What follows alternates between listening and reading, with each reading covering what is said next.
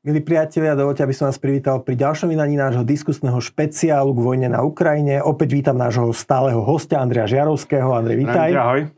Skôr než sa dostaneme k dnešnej téme, chcem sa ťa spýtať opäť na novinky. Uh, prebieha Vilniuský summit NATO.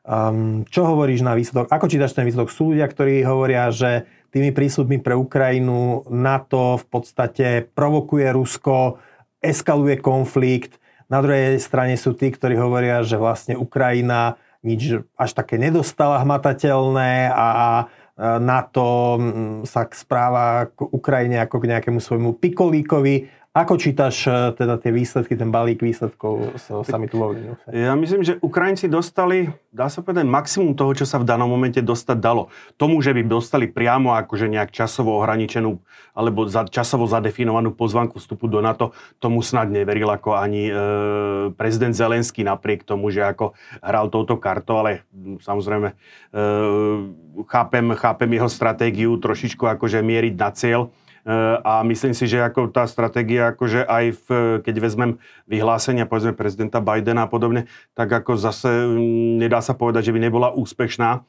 Uh, Sice mm, ja som myslel, skôr, čakal som na jednej strane, že predsa len tá cestovná mapa toho vstupu uh, do NATO bude trošičku viacej vymedzená. To k tomuto nedošlo, ale to, či ma prezident, uh, či mňa osobne prekvapil prezident Biden, je v podstate je vyhlásenie, že Spojené štáty ochotné sú, ochot, Spojené štáty sú ochotné dať Ukrajine záruky v štýle ala Izrael, tak to by som to povedal. Nie je to zase trošku také Bidenovo prerieknutie? Že ani nevedel, čo rozpráva? Bereš to mm. ako... Ja myslím, ako jednak to bolo párkrát zopakované, jednak, opako, jednak v zápätí sa toho chytila aj e, nemecká dele, Nemci a viacerí vysokí predstavitelia nemeckej, nemeckej vládnej delegácie toto nejakým spôsobom komentovali. A eh, jednak to potom spätne Američania nedementovali, takže evidentne to bolo súčasťou plánu alebo súčasťou zámeru.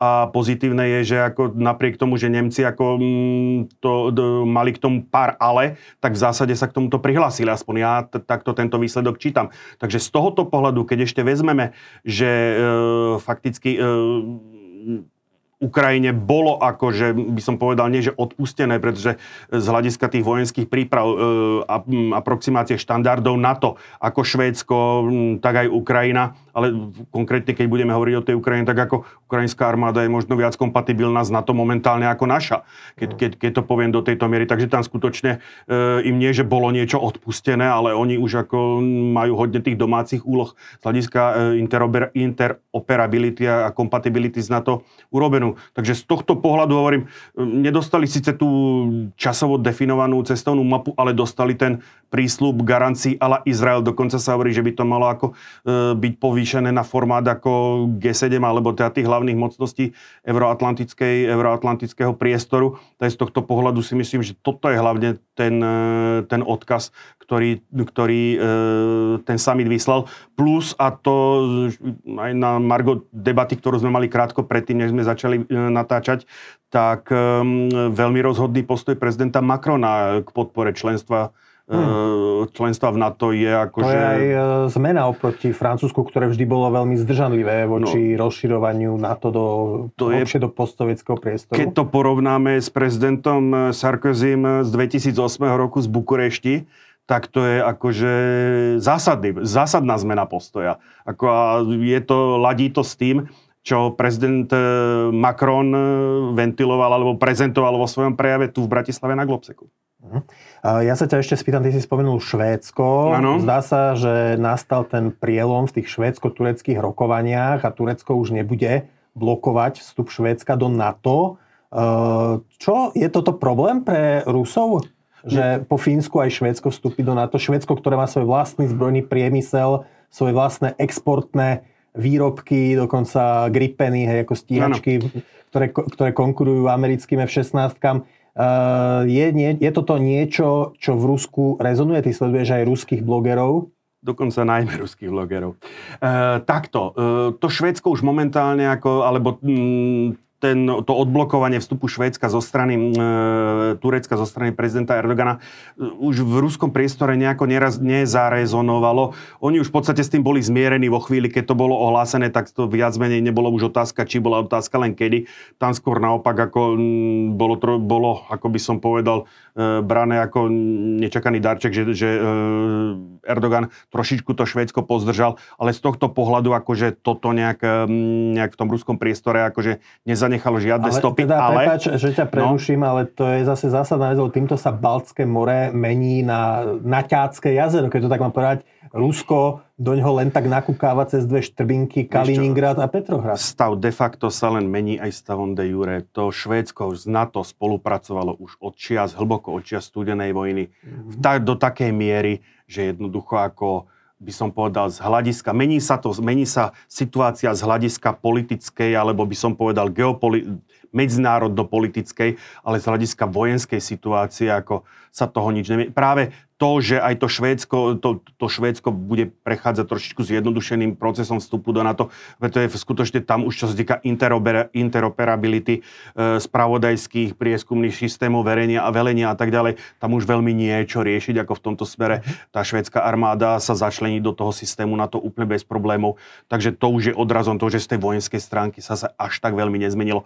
To je, tam je celkovo e, vstup toho Fínska, Švédska je hlavne, ako by som povedal, e, pre Rusko ako veľmocenskou blamážou, ale to, čo zarezonovalo v tom ruskom priestore a veľmi výrazne, to bolo to, že e, prezident Erdogan povolil prezidentovi Zelenskému odviesť si z Ankary e, tí inter, internovaní, ktorí boli v rámci výmeny zajacov umiestnení v Turecku, kde nemali do konca vojny Turecko opustiť, tak prezident Erdogan bez problémov e, povolil ich návrat, e, návrat, do, e, návrat do vlasti na Ukrajinu a m, úprimne povedané, už sa nehali počuť, že ako po, ne, po nevyhnutnej e, aklimatizácii sa vrátia na frontu. No počkaj, ale nie je to porušenie dohôd s no, Ruskom? No, no samozrejme, že je.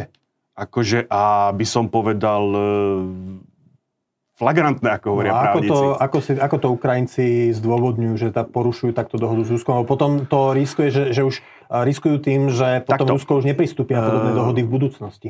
Úprimne povedané, vzhľadom k tomu, ako skú, viac než zdôvodňovať Turecko, e, viac než Ukrajina má čo zdôvodňovať Turecko. Ako Erdogan e, si nejakú veľkú námahu so zdôvodňovaním ako nedáva. Ako tam je, a teraz si zober, to nie je jediný prípad tohto druhu. E, dohoda s Ukrajinou o výrobe Bajraktarov na území Ukrajiny. Dohoda s Ukrajinou o predaji húfnic T-155 Firtina, čo je fakticky turecká, turecká verzia juhoafrickej, e, dneska o tom budeme hovoriť, juhoafrickej samohybnej kanónovej húfnice K9 e, e, Thunder. A e, toto, keď vezmeme ako za radom, tak jednoducho e, v tých v ruských kruhoch už sa kladie otázka, že teda ako, čo je to za kamaráta, ktorý nám, ktorý nám bráža takto nôž do chrbta. No, tak aj my ako spojenci Turecka v NATO vieme, že, že Turci vždy hrajú hlavne na seba, No, či už vo vzťahu k západu alebo vo vzťahu k Rusku? Ono to má tak trošičku logiku. A musíme tu ako, a pozor, e, vstupuje tu možno do toho, a ja si myslím, že určite, e, faktor Prigožin.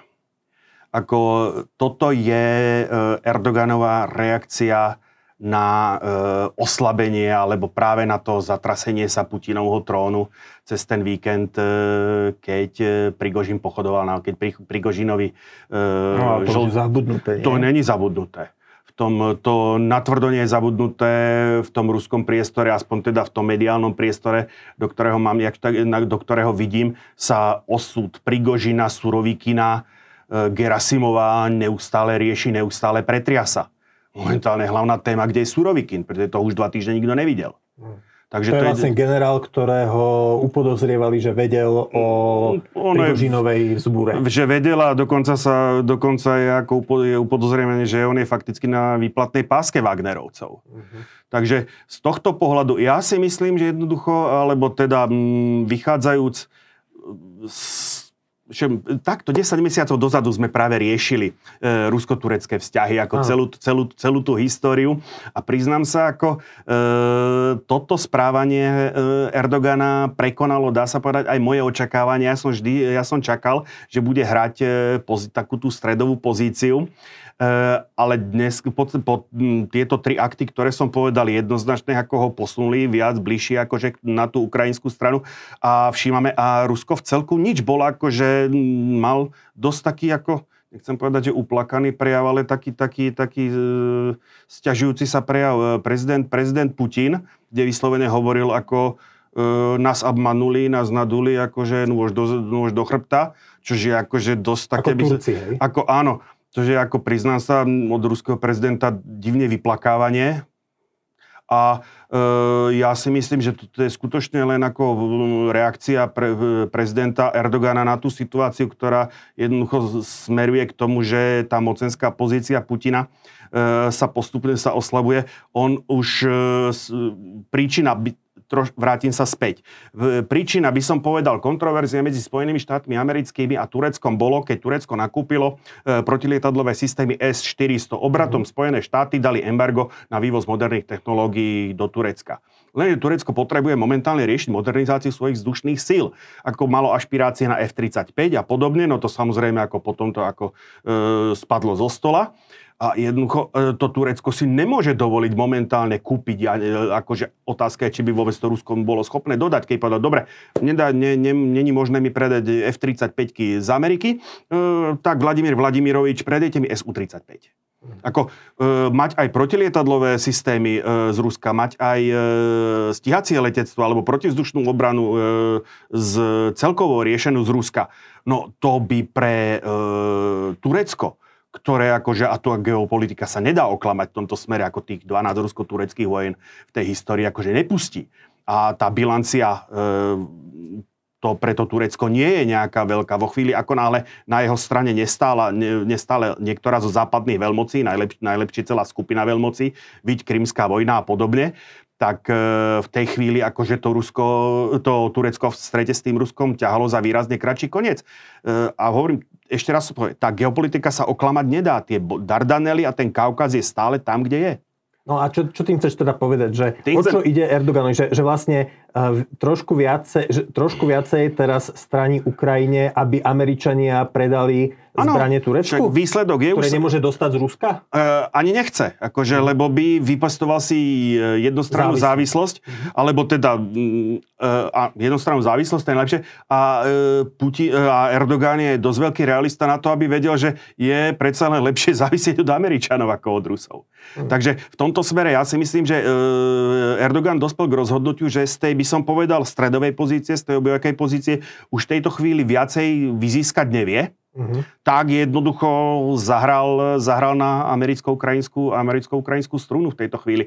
A získal pre seba akože e, to, že povolí to Švédsko, priznám sa, to som, ja som predpokladal, že e, to, že, že to nebude hrotiť, že to sa za niečo, e, že to jednoducho skutočne za niečo vymenia. Aj, treba povedať, aj Švédsko v mnohom ustúpilo a pre vnútornú švedskú politiku je to v mnohom akože taká zámienka, prečo od tej svojej, by som povedal, multikultúrnej otvorenosti e, trošku e, budú ustupovať, lebo im to robí akože veľké, veľké problémy v vnútornej bezpečnosti, tak toto je požiadavky Erdogana a geopolitické záujmy, geostrategické záujmy. Švédska sú vhodnou zámienkou pre ústup od tohoto. E, to, čo je, hovorím, e, na, na tomto prekvapujúcejšie, to je skôr e, tá dohoda, alebo to uzmierenie sa v tej diplomatickej rovine, aj keď z pohľadu na to, to je stále búrka v pohári vody medzi Spojenými štátmi a Tureckom, kde zdá sa, že sa predsa len dohodnú, nebudú to síce F-15, budú to asi F-16 zrejme v podobnej konfigurácii,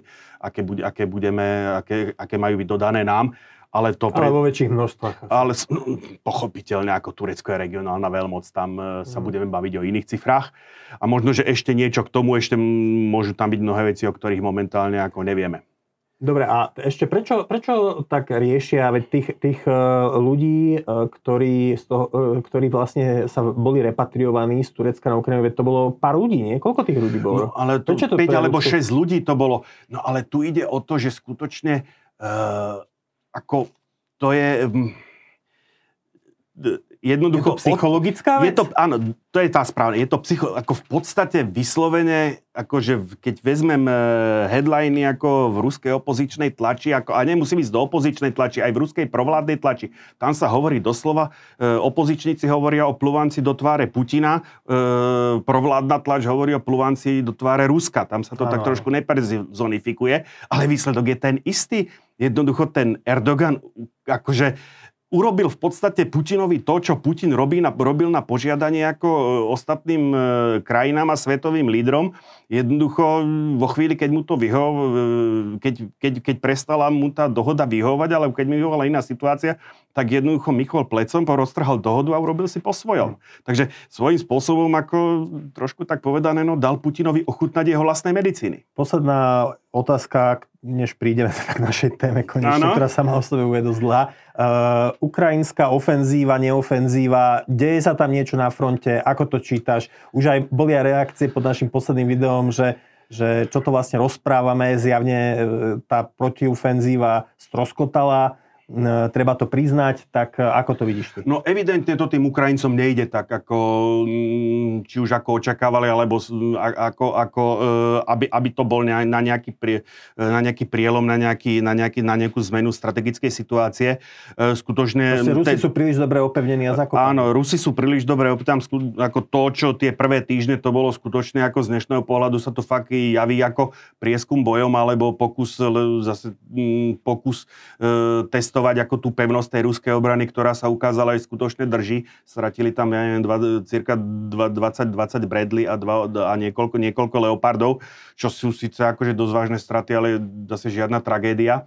Uh, jednoducho, v tomto smere e, tí Ukrajinci, ako by som povedal, idú tou cestou, snažia sa udržať si strategickú iniciatívu, alebo teda iniciatívu pri, v tom vzájomnom kontakte na tom boisku, už dibávajú si z toho územia. Na druhej strane, práve tesne predtým, než som sem išiel, tak e, niekde na úrovni Svatova sa podaril zase Rusom e, postup, to je tá východná strana, e, tá východná časť frontu.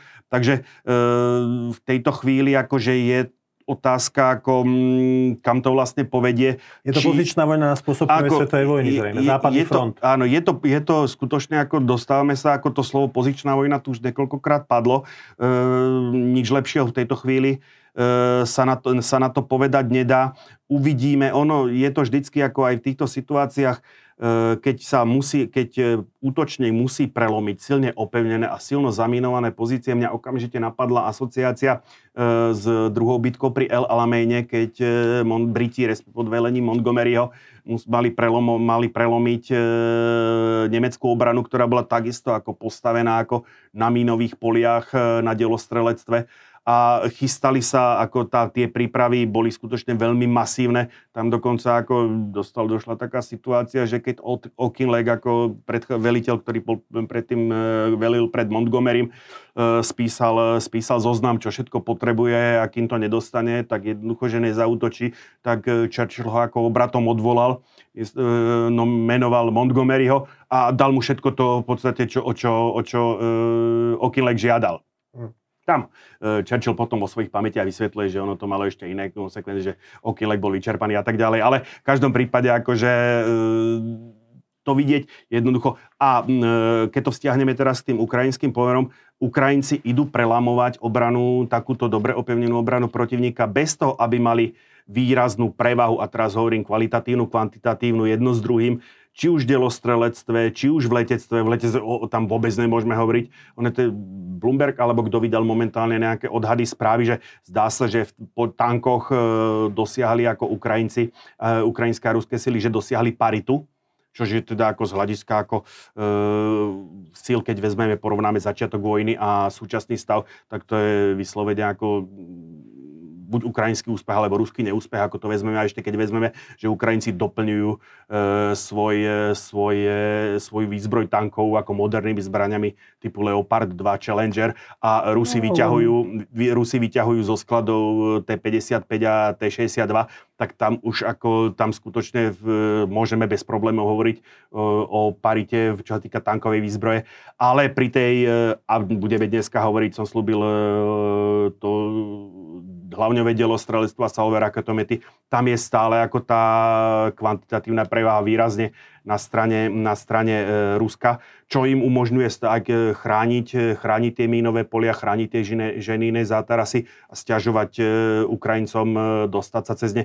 Vidíme to on aj preto, akože ten ťah na ten Bachmut, alebo, lebo ten Bachmut bol dobitý relatívne nedávno a nestí, tam to ešte nie je zamínované, takže to je priestor, kde sa tí, kde sa tí vojaci môžu potom bojovom poli pohybovať, no relatívne, nechcem povedať bezpečne, to nie je to správne slovo, ale tam tá obava, že šlapne na tú mínu, E, je e, menšia ako a to je e, obletelý svet ako zábery, kde viem ako aj mnou dosť akože nechcem povedať otriaslo, ale teda ako bolo, bolo, to veľmi, bol, bolo to veľmi ťažké sa na to pozerať, kde ukrajinský vojak zoskakoval z plošiny z Bradleyho. Bol pred ním trávnatý pás a stopa. E, miesto, kde predtým vybuchol granát, ako ož, mhm. ožehnuté miesto. Aj prvá moja myšlienka bola preskoč ten pás a skoč tam do toho krátera. On to spravil, skočil rovno na mínu. Otrh, otrhlo mu nohu. Na druhej strane ukázalo sa, ako, a to som už nie na tomto mieste, na inom mieste som hovoril, že, že perfektný, perfektný výcvik, ako Ukrajinec nestratil hlavu, sám si nasadil škrtidlo a e, samozrejme na, Bradley mu nacúval ešte k nemu bližšie, našťastie tam v tom travnom páse paradoxne mína nebola, takže inak, inak e, by ho to bolo zabilo, lebo sa cez ten travnatý pás prepla, preplazil k tej rampe a už potom mu e, spolubojovník pomohol naspäť, e, pomohol naspäť do vozidla. No ale ako prišiel, prišiel o nohu.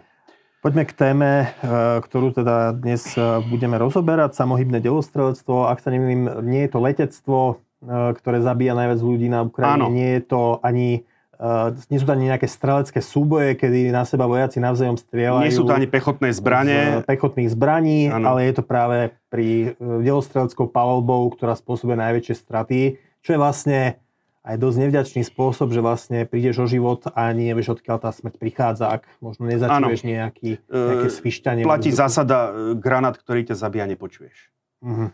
Tak poďme na to. No, e, my sme sa už e, zrovna rok dozadu, keď sa bojovalo Lisičansk, e, keď bola podpísaná dohoda o dodaní našich Zuzan, tak sme sa letmo, ale teda veľmi by som povedal stručne, hlavňového delostrelectva, samohybného delostrelectva aj salvových raketometov dotkli.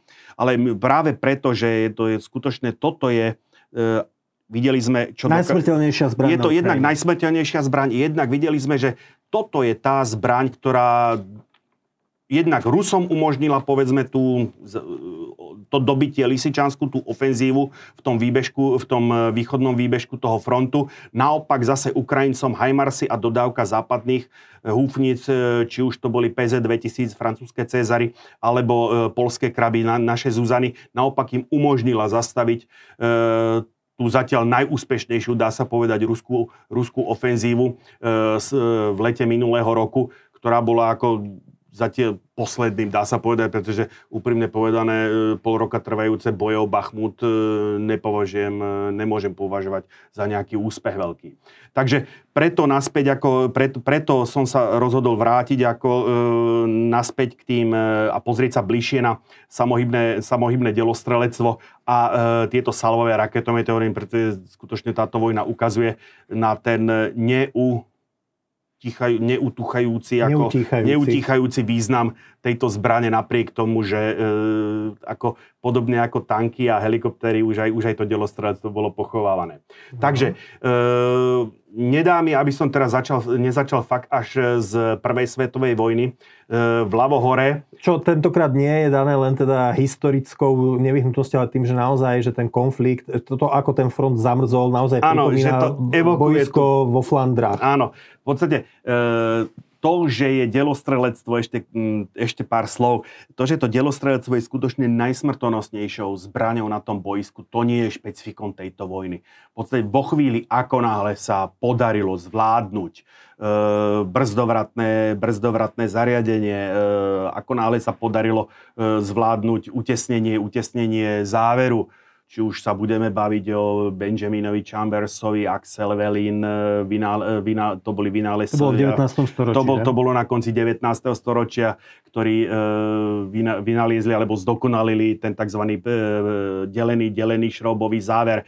E, Krupp, zase Nemci e, vymysleli, Nemci prišli s klinovým záverom. Ono aj preto e, Francúzsko, Británia, do značnej miery aj Rusko a Spojené štáty, e, až dá sa povedať do druhej svetovej vojny, e, viac preferovali šrobové, tieto delené šrobové závery alebo stupňové šrobové závery. E, a e, tu my, stred Európy, Nemecko, Rakúsko, Horsko, aj následnické štáty, my sme tu skôr preferovali, preferovali klinové závery, aj keď dneska, e, samozrejme, aj tie šrobové majú svoje miesto, ale tie klinové, ako umožňujú, e, sú asi v tejto chvíli ako univerzálnejšie používané. A čo je medzi nimi rozdiel? Prečo je, čo je medzi, prečo je to také zásadné? Uh, šrobový záver vznikol pôvodne ako pre námorné, pre námorné kanóny.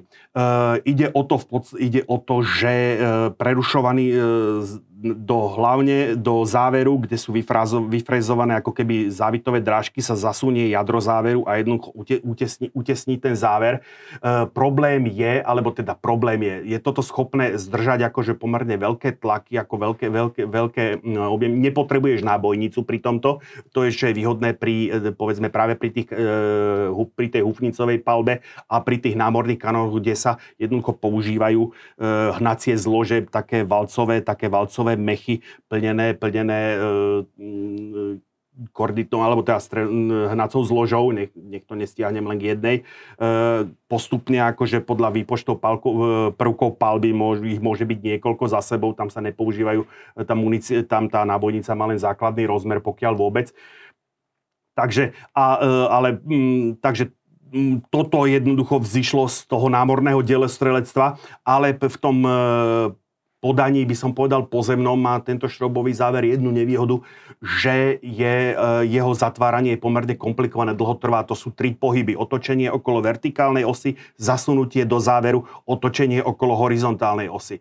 A e, vo chvíli, keď e, sa používali jednoducho nestupňový záver, tak ten záver vznikal akože ten predný pohyb toho jadra, jadra záveru bol veľmi dlhý. Takže na to konto, a, a tam bol ešte problém z utesnenia, to je debange, debanžovo tesnenie, e, podplukovník, podplukovník francúzskej armády Charles de Bange vyriešil ten problém v roku 1880, tak nejako. Takže toto, e, a tieto, by som povedal, problémy, tieto, a je to dosť komplikovaný záver. Krupovi sa podarilo vyriešiť tento problém pomerne jednoducho, že jednoducho vo vyfrezovanom telese záveru do toho sa zasunie klin, ktorý jednoducho uzavrie tú hlaveň tam nebol žiadny problém ako s tým, ako znášať tlaky a podobne. A utesnenie, a to je trošičku zase tá, by som povedal, nie že nevýhoda, dneska sa to nejaví ako nevýhoda, vyjavilo sa to nevýhoda ako v tom čase. Jednoducho ten klinový záber vyžaduje nábojnicu, pretože mm-hmm. akože tým spätným tlakom tá nábojnica, ten kov cvičí, on sa na, e, trošku natiahne pri, tom, pri tej explózii, pri tom, pri tom e, odpálení a jednoducho e, utesní tým pádom tú komoru. Takže potom už keď sa e, e, plukovň e, major e, Louis, e, de Banquet, Louis Banquet, v 1897 75 mm francúzsky kanón, prvý moderný kanón, ako, ktorý, ako by som povedal, do značnej miery Dreyfusová aféra. Bola mm-hmm. po tomto akože práve kvázi o studzení alebo o špionáži tohoto, tohoto tajemstva od Francúzov k Nemcom. Tak vo chvíli, keď, bol, keď bolo vyriešená stabilita E, kanónu pri e, výstrele, že jednoducho nebolo ho treba znovu, znovu zacielovať, ako jednoducho bol schopný páliť ten kanón 75. Štandardná obsluha vypálila 15 nábojov, dlhotrvajúco, e, dobre vycvičená obsluha bola schopná dať 30 nábojov, ale samozrejme nie už v trvalom režime. Takže vo chvíli, keď sa, podar, keď sa podarilo vyriešiť tieto dve veci, to znamená utesnenie hlavne a brzdovratné zariadenie zabezpečujúce stabilitu, v tej chvíli sa ten kanón stal ako tou najničujúcejšou, najzničujúcejšou zbraňou na tom boisku. A potom už bola otázka, ako zabezpečiť mobilitu, pretože napriek tomu všetkému aj ten kanón 75 e, bol pre hypotrakciu a prvá svetová Čiže vojna... ťahaný koňom. ťahaný koňom. A prvá svetová vojna najmä na tom západnom fronte ako ukázala jednoducho, že vo chvíli, keď, keď to delostrelectvo rozrilo ten kanón, tak e, rozrilo ten terén, tak bolo jednoducho problém dostať ako to, to, dajme to ťažké delostrelectvo e, do, do pozícií. Ako. No tak e, tie rôzne všaké tlsté berty a podobne, tie veľké kanóny, tie používali aj železnice. Áno, ale to je ako, dokon, áno, samozrejme, len to ako zase si obmedzený na tie kolaje. Takže s riešením prišli, ono tej prvej svetovej vojne tá, tá statická alebo tá pozičná vojna na tom západnom fronte skutočne, tam sa, tam sa rieši len ten problém e, prekonať jednoducho ten, ten rozstrielaný terén, takže tam neboli ani nejaké požiadavky na rýchlosť. Prišli prvé, prišli s riešením Briti, toto je Gun Carrier mm, Mark I. Vľavo hore, Áno, z, v podstate z prelomu rokov 1916-1917 dá sa povedať, toto je prvé, prvé samohybné, samohybné dielo eh, hodné tohoto názvu. Dovolím si upozorniť na túto rampu. Eh, veľmi Britmi, veľmi aj v budúcnosti používaný tzv. systém porté. To znamená, eh, že kanón normálne vidie, tu si vezie kolesa so sebou. Jednoducho po tejto rampe ten kanón bol schopný, ako s navijakom ho stiahli, bol schopný fungovať autonómne. To znamená, mohol páliť aj, mohol páliť aj z tejto pozície akože na, na e, korbe, čo je upravený podvozok e, tank, tých romboidných tankov e, Mark, Mark 1, neskôr Mark 2 Eh, ale bol schopný ako fungovať aj eh, nezávisle, to znamená po tej rampe eh, ho zložiť, nasadiť kolesa a mohli ísť nezávisle. Francúzi na to išli podobne, tu vidíme vzájomnú kombináciu, tu je 194 mm, respektíve kanón, respektíve 203 mm hufnica typu výrobcu Schneider posadená na podvozku Saint-Chamond Takisto ako, že prvé tanky, ktoré boli francúzske, mali tento podvozok a skutočne to vidíš, to je relatívne nemo, tam skutočne išlo o to prekonať e, ten, ten rozbombardovaný, ten blatistý terén, dostať ten kanón na pozície. Toto je, toto v, pravo hore, to je, prí, toto je príklad e, zase ruského riešenia problému predsa len ten východný front nebol takýto statický. Tam sa mhm. ten manéver nejakým spôsobom zachoval. Tie pásové podvozky, vidíš, sú skutočne vtedy neohrabané, takže rie, toto je pokus, ruský pokus o mm, mobilné delostrelectvo, konkrétne to auto Manesman Mulák e, osadené námorným 4,7, respektíve ešte 3,7 mm námorné kanóny Hočky na pivotovej bafe, e, lafete. A toto bol, by som povedal, e, ich zase nebolo postavených toľko ako a väčšinou už keď sa robili obrnené auta, tak sa osadzovali gulometmi, ale predsa len dá sa povedať, že v tých východných končinách toto bolo prvé riešenie samohybného delostrelectva. Keď sa posunieme do medzivojnového obdobia, tak e, Rusi, e, Rusi to riešili e, podobne zase ako že námorný kanón 7,62 vzor 27 osadený na podvozku nákladného auta. On to štandard, toto to, to, to, nie, to, to nie je gas AAA, čo je ako licaštý Ford, to je iný typ, ale jednoducho to bola práve tá variabilita, to, že stále v tejto, v tejto dobe ešte do tých 30 rokov presadzoval, presadzoval sa ten pokus e, alebo tá snaha posadiť to delostrelectvo na tie kolesové podvozky, lebo tie pásové podvozky nedosahovali ešte stále potrebných tých technických výkonov. E, veľmi zaujímavý pokus e, o e, proti, po, po, e, mobilné alebo samohybné protitankové dielo e, Lafley V15 TCC. E, to CC je Chasseur de Char, ako stíhač tankov. Čiže to je francúzske? To je francúzske, áno, e, z konca 30. začiatku v e, roku 1940 e, bolo ich nasadených a zase hovorím, ten u Britov populárny systém Porté, to znamená, že ťahané dielo sa bolo schopné pomocou, pomocou rampy a navijaku bolo schopné operovať aj z korby auta, aj z korby, aj samostatne. To bolo, to bolo špecifické práve pre, pre severoafrické boisko. No vo chvíli, ako náhle ako, e, sa rozpútala druhá svetová vojna v plnom rozsahu, tak aj v, Neme, aj v polskom ťažení, e, ktoré Polsko nedisponovalo nejakými ťažkými tankmi, to boli 7 TP, čož boli, čo, čož boli e, polské, polské verzie tankov Vickers. E, ale e, pri príprave na francúzske ťaženie, kde Nemci vedeli, že sa stretnú s dobre e, pancierovanými francúzskými tankmi e, 1B, respektíve museli prelamovať e, mažinotovú líniu. Vedeli, že Francúzi sú majstri ako v polnom opevňovaní tak bolo potrebné, tak boli si vedomi toho, že musia tej, tým svojim jednotkám na postupe zabezpečiť potrebnú delostreleckú podporu. Išlo sa cestou improvizácie by som povedal, vzal sa za, e, v danom momente už zastaralý Canon SIG 33. Ono to SIG 33 im, e, implikuje alebo navádza, že by to mal byť švaj, švajčiarsky Canon. Nie, je to nemecký, to SIG znamená Schwere Infanteriegeschütz. E, zo začiatku 30 rokov, ale treba povedať, že skutočne v dan, to, to, toto zrovna ako e, nemeckým konštruktérom nevyšlo, ten Canon pomerne rýchlo bol zastaralý, a, e, ale jeho, by som povedal, bojový život sa predlží tým, že, sa nainštaloval, že ho takto do takéto krabicovej nástavby nainštalovali na už takisto nevyhavujúci a zastaralý podvozok tankov PZ-1, ktoré si veľmi rýchlo získali prezývku Kinderspiele, ako, lebo jednoducho to bol, to bol pôvodne školský tank, len znúdzecnosť. E, Nemci ho museli využívať v boji.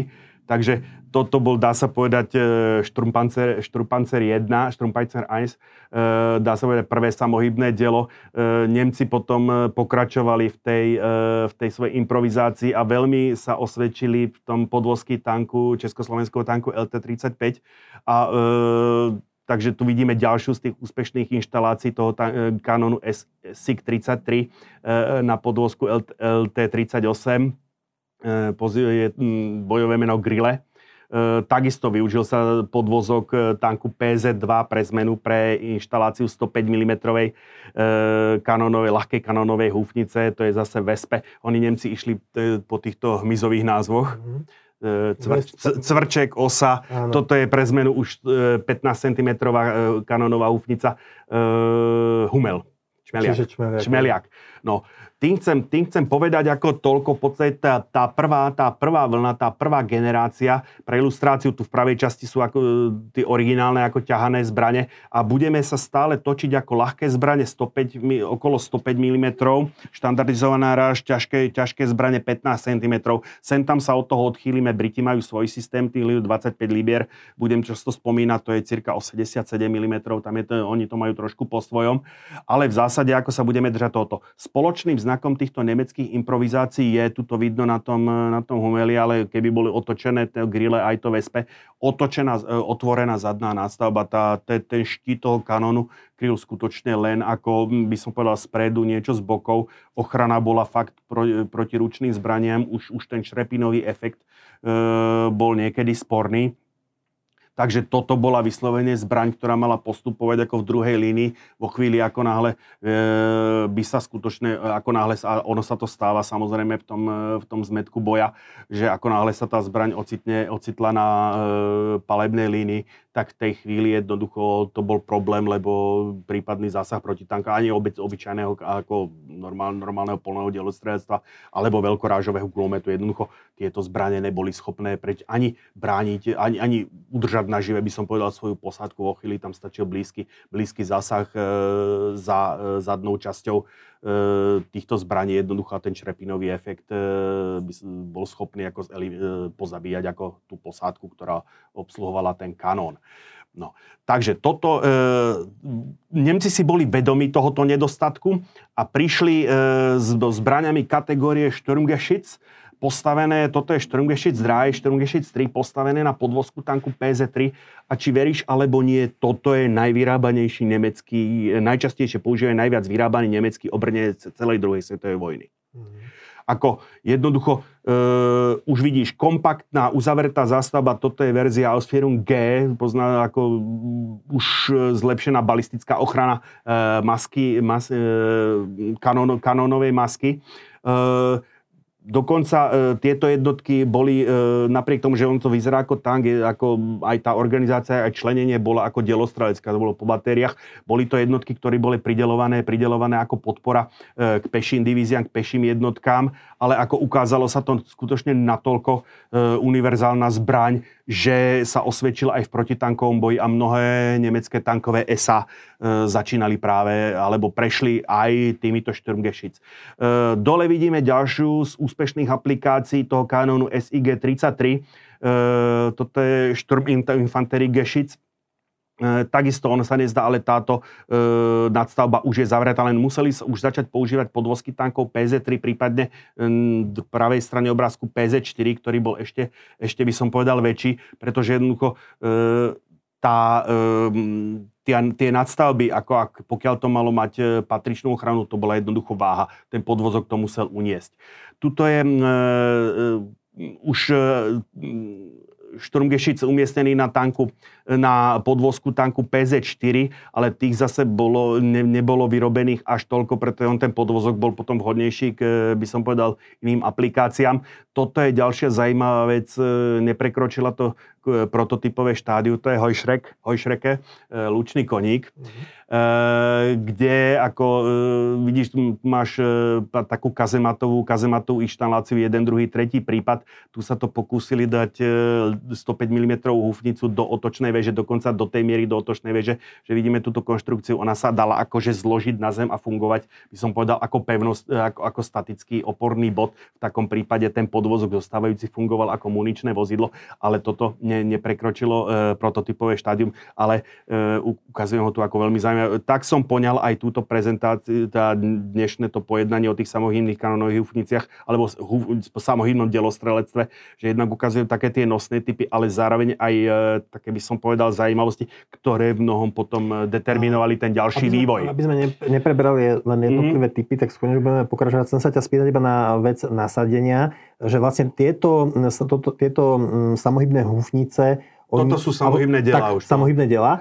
Uh, oni vlastne nepôsobili priamo na fronte v zmysle čiary dotyku tieto ako áno, tanky. Tieto áno. Bol, ta, ta, lebo ja som bol vždy v tom, teda, že delostrelectvo je mierne pár kilometrov no, v zázemí. Toto, je, teda... toto, je práve to, toto je práve to, čo som možno mal povedať na začiatku, že dneska máme zafixované to samohybné delostrelectvo ako tie samohybné kanónové húpnice, ktoré pália na vzdialenosť 40 km plus minus a sú, akože by som povedal, v relatívnom bezpečí akože toho tyla.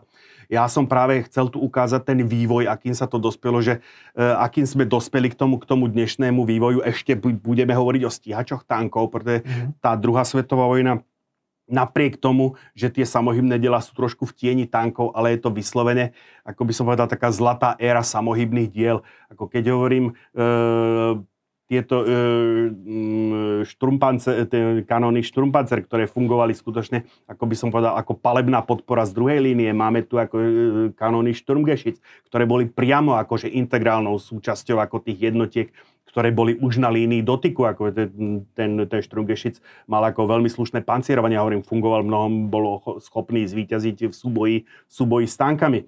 Tak potom akože ďalšia by som povedal mm-hmm. kategória, to sú stíhače tankov, dnes už zaniknutá kategória, alebo teda tie kanonové stíhače tankov dnes už neexistujú, nahradili ich protitankové riadené strely.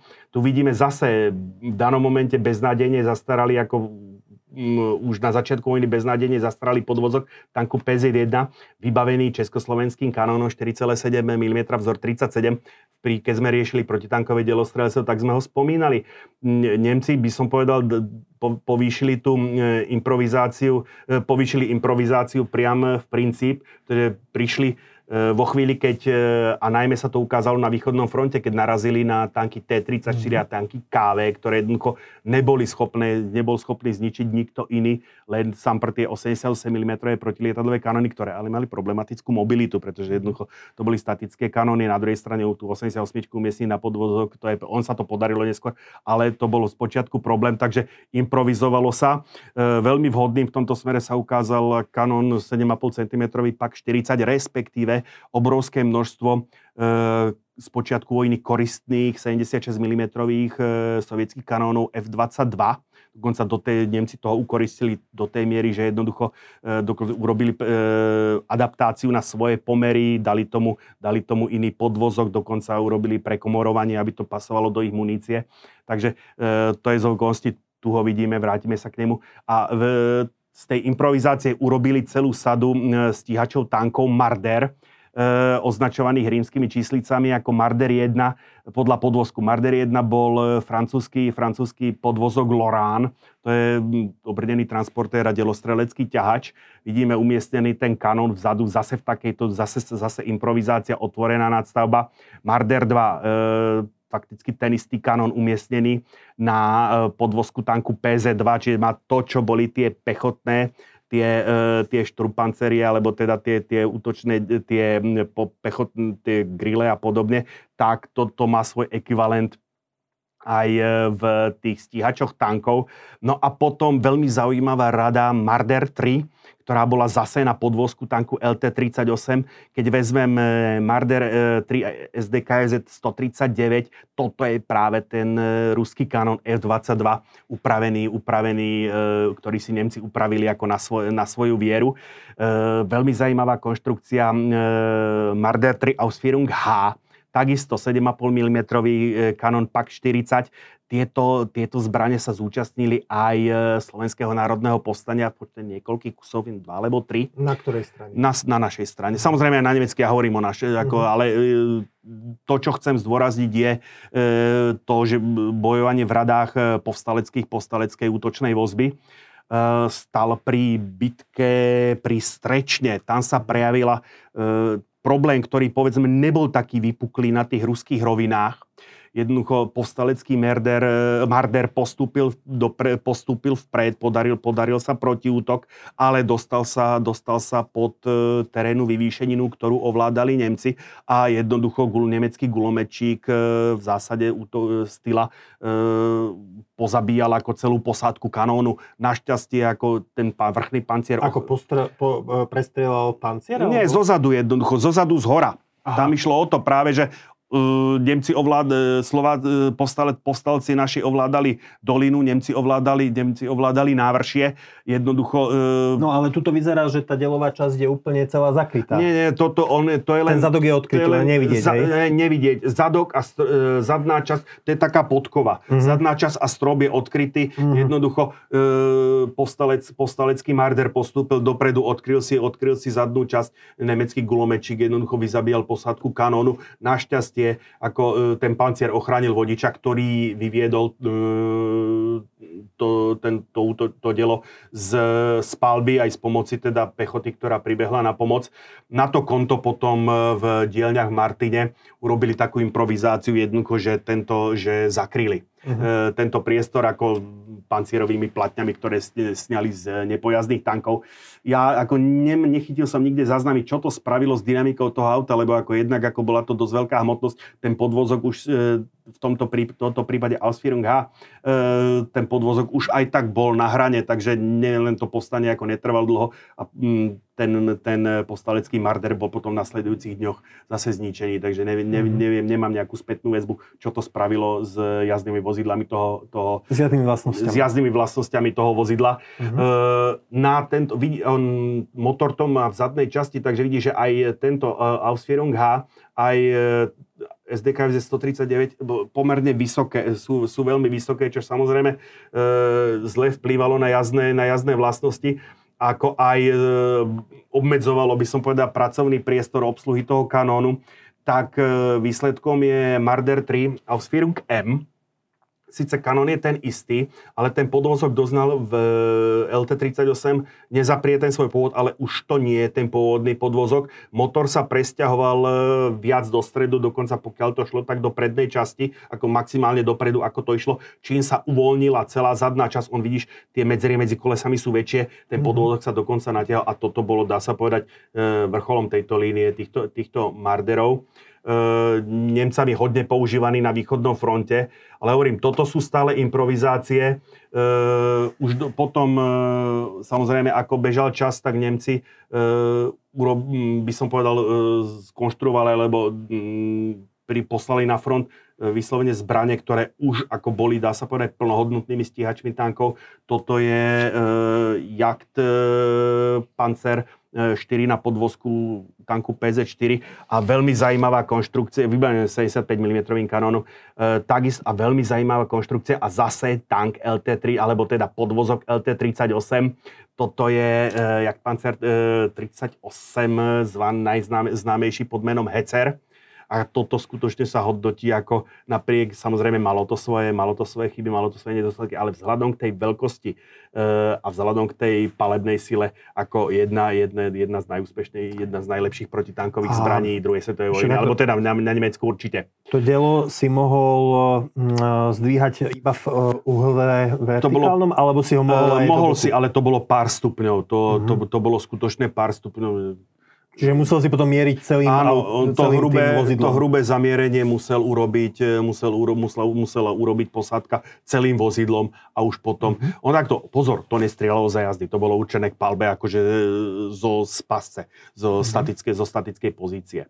No Nemci samozrejme vzhľadom k tomu, ako sovietskí, sovieti nasadzovali ako stále výkonnejšie a, a najmä ťažšie tanky, respektíve ako sa zdokonalovala postupná ochrana T-34, e, 76 prešla na T-34, 85 a podobne, boli nasadené nielen tanky KV, ale aj IS, tak e, vznikla potreba nasadenia ťažšej, ťažšej zbrane a podarilo sa vyriešiť e, aj, by som povedal, mobilitu e, to 88 mm kanónu. Toto je prosím pekne zase na podvozku PZ4, to je stíhač tankov Nashorn. E, ale, Nosorožec. áno, ale ešte z, toto je ešte tak, aby som povedal, zase tá improvizácia e, s odkrytou, s odkrytou, s odkrytou korbou, ale toto už je skutočne ako plnokrvník e, Jagd Panther, vybavený os- e, 88 mm, 88 mm kanónom. Toto už bola e, zbraň, ktorá ako len e, prácna výroba a tak ďalej. Mal, Mhm. mal v sebe všetky tie... A prišlo to pomerne neskoro. Takže malo to síce veľmi výkonná zbraň, ale malo to necnosti e, toho Panteru ako minimálne, e, čo sa týka tej zložitosti výroby. No a e, toto už sú skutočne ťažké váhy. Zná, známa, e, známe samohymné dielo Elefant, ktoré vzniklo na podvozku Henschel, čož bol neúspešný konkurent e, tankov Tiger, ktorý ako Mhm. nebol zavedený do výzbroje. No a e, Nemci veľmi rýchlo došli k tomu, že on ten 88 mm kanón ako už na tie pokročilejšie ruské konštrukcie nestačí, alebo sovietské konštrukcie, tak e, sa experimentovalo s 10,5 cm kanónom. Toto je prosím pekne stíhač tankov Dicker Max Mhm. a dokonca e, vrchol všetkého na 12,8 12,8 cm kanón e, PAK 44, e, ktorý bol, toto je ten e, Stürer Emil, to, je, to, sú, to sú, týchto bolo postavených pár desiatok kusov, tento, e, toto boli vyslovene ne, prototypy. Ešte túto zadu je taká zajímavá konštrukcia, také by som povedal poloimprovizované umiestnenie e, práve 88 mm flaku na nejaký podvozok, volá, volalo sa to Artillery Traeger.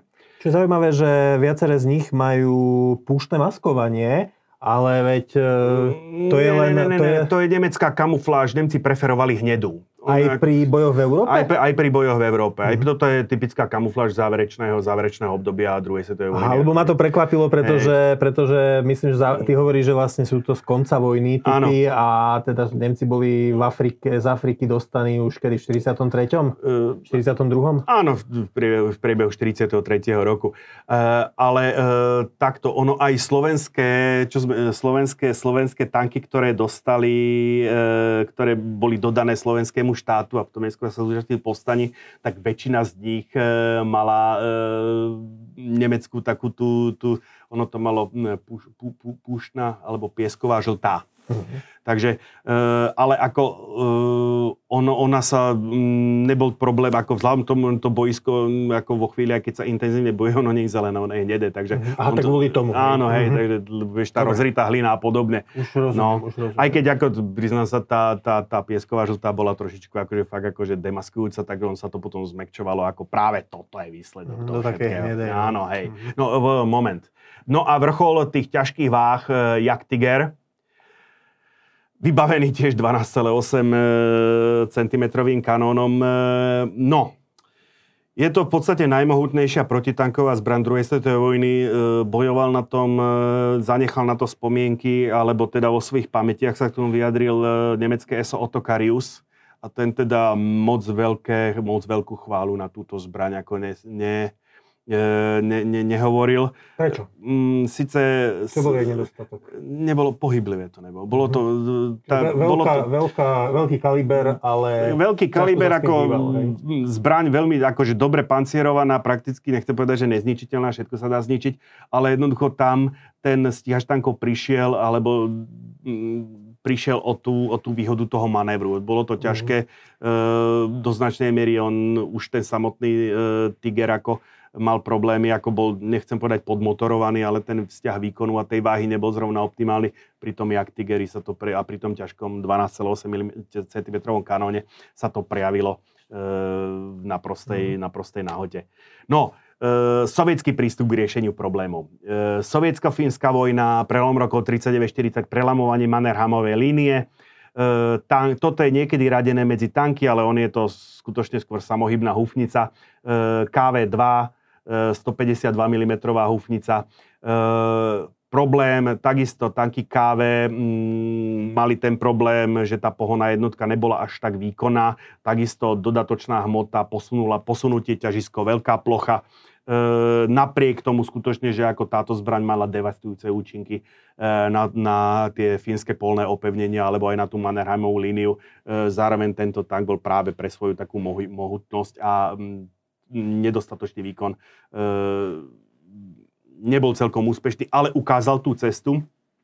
Toto je zase improvizácia v sovietskom štýle. E, delostrelecký ťahač Konsomolec a na ňom protitankový kanón e, ZIS-2 bolo títo skutočne väčšinou na južnom úseku frontu, kde sa tie mm, konsomovce vyrábali, e, ich bolo vyrobených, e, ale ako toto, on ten kanón ZIS-2 bol na tie nemecké tanky v tej prvej fáze, e, bol až príliš účinný. Takže ako jak som hovoril, že dokonca jeho výroba bola po, v prvých týždňoch, po prvý, na začiatku veľký, tomu, čo Rusi hovoria, Veľká vlastenská vojna, bola zrušená, alebo bola ustúpila v prospech výroby kanónu, univerzálneho divizného kanónu 76 mm ZIS-3, ktorý mal rovnakú lafetu.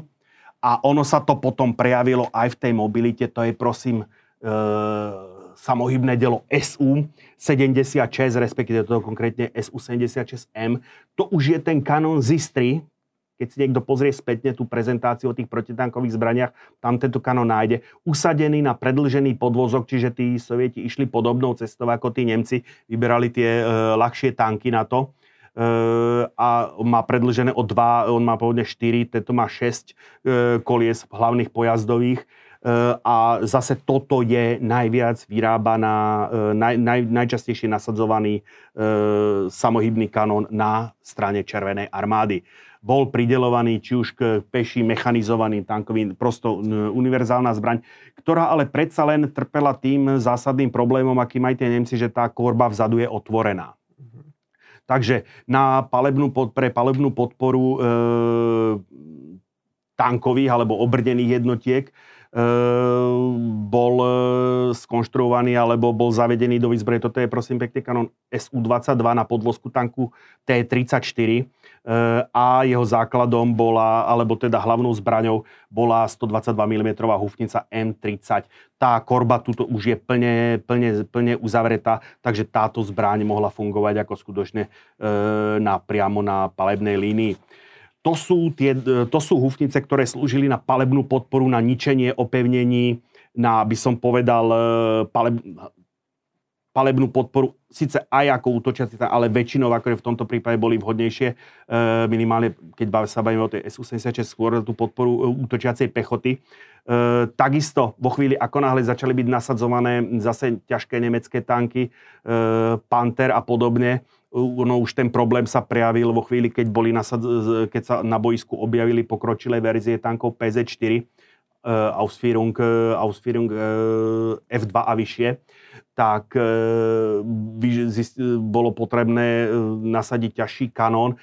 Ten podvozok tanku T-34 sa ukázal mimoriadne vhodným, takže riešením bolo SU-85 a vo chvíli, keď prešiel tank T-34, sa prešiel na ráž 85, čo ten istý kanón, tak boli nasadené do výzbroje dá sa povedať, dnes už takmer legendárne e, samohybné útočné, alebo teda samohybné diela, alebo stíhače tankov SU-100 v výzbroji krajín mnohokrát tretieho sveta v mobilizačných skladoch, e, myslím, že dokonca aj Jugoslavie, prežili tieto zbranie hlboko, hlboko do studenej vojny.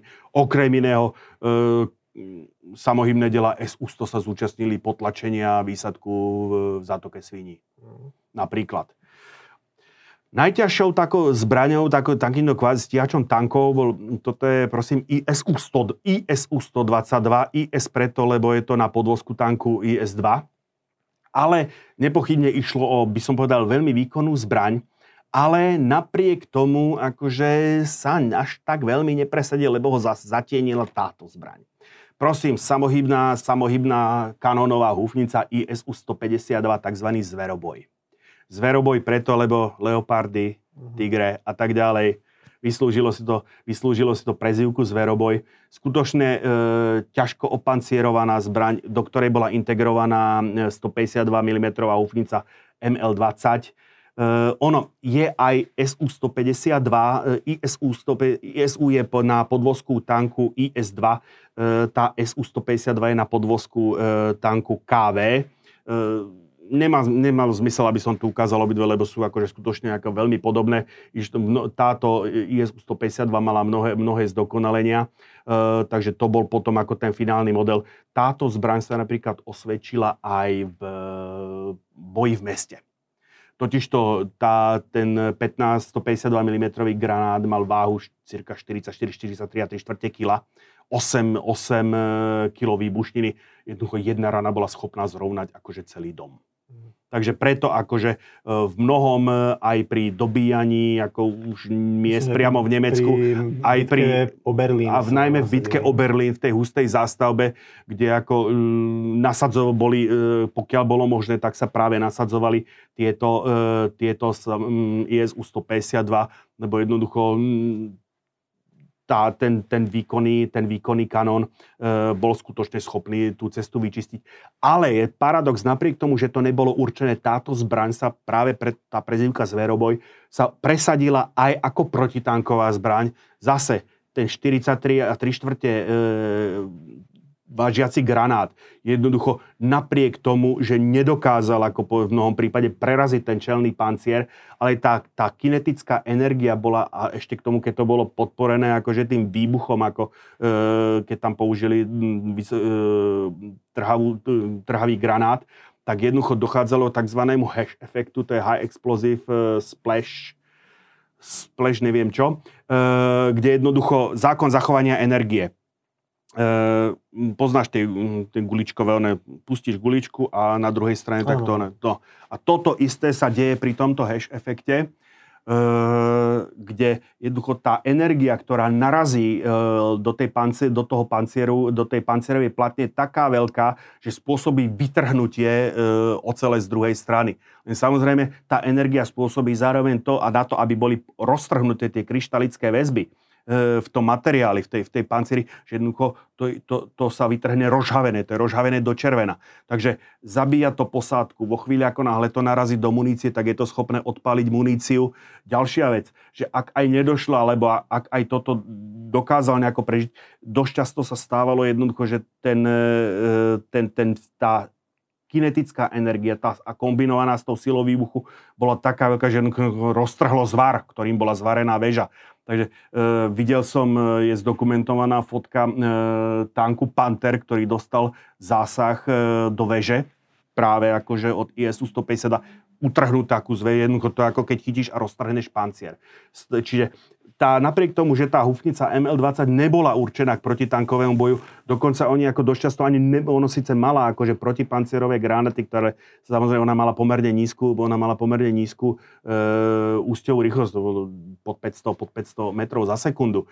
Tak ako e, aj v tom boji s tými obrdenými prostriedkami oni skôr používali tie, tie trhavé náboje, ktoré boli práve schopné ako či už vyslovene vytrhávať kusy panciera, alebo jednoducho využívať ten hash effect a na základe toho ako ničiť, e, ničiť, tú, ničiť tú obrnenú techniku. Ja hovorím, zveroboj. No, e, Briti e, po, išli podobnou cestou, ako vidíš, nezaprie to podobnosť s tým tankom KV2, zase podvozok, e, podvozok Valentine, už som tu letmo spomenul 25 librový kanón, Malo to presne tie isté necnosti, ako mal tá KV2, preťažený podvozok, vysoko, veľký cieľ. E, nič menej zbraň sa v celku ako, nie že osvedčila, ale jednoducho ako, ako núdzové riešenie e, pomohla e, vyhrať ako severoafrické ťaženie. Práve vďaka tomu takému zvláštnemu tvaru tej nadstavby si vyslúžila prezývku Bishop. No a e, ono sa to, by som povedal, e, pripomína to biskupskú mitru. E, a ono sa to chytilo a potom všetky tie ostatné, tak ako Nemci po, pomenovali tie svoje, svoje samohybné delá po hmyze, mm-hmm. tak e, da, Briti im dávali cirkevné mená. Takže toto tuto vpravo je deacon. E, diakon, hej. Áno, diakon. Zase protitank, to, boli os, to osadzované rôzne zbranie, toto je protitank, boli tam aj tie 25 liberky, toto je konkrétne 6 librovák, 6 librový protitankový kanón, osadený na podvozku, na podvozku Leyland. Takisto špecifická zbraň sever, kde, severoafrického ťaženia, kde tie rovné ako plochy ako umožňovali nasadenie týchto zbraní. Ale keď došlo na boj v Európe, tak už sa presadili zase pásové podvozky.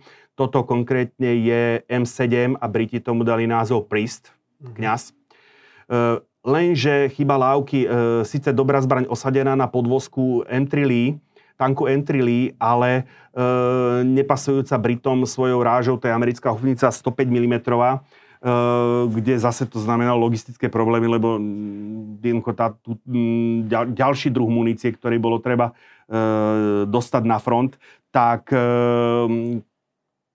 Kanada, teda samozrejme však britské úsilie bolo riadené imperiálnym generálnym štábom a do neho Kanada patrila, ale jednoducho v Kanade prebiehala licenčná výroba tankov M3, respektíve neskôr tam M4, ktoré oni mali názov Grizzly, ale e, iš, e, bola jednoducho integrovaná do toho už niekoľkokrát spomínaná na, na, na tento podvozok 25 librová, 25 librová britská hufnica a toto je prosím pekne, e, má bojové meno Sexton, kostolník. Mm-hmm. Takže toto, je, toto máme e, tie e, zbranie na podporu pechoty, to sú, to, to, to, sú, to, to, je, to sú tie by som povedal, útočné dela, ten ekvivalent, ktorý má e, za úlohu podporovať, podporovať útočiacu pechotu. A teraz e, stíhače. Áno, hej, už, treba povedať takisto, e, ono to nevidno, ale z, tá, kaby, e, tá korba je zozadu otvorená, takže mm. toto boli vyslovene zbrane určené e, k boju z druhej línie. No a tu sme na stíhačoch tankov, sam prv, zase improvizácia z okolností, akože toto je z Ruského múzea na Varebejných garách.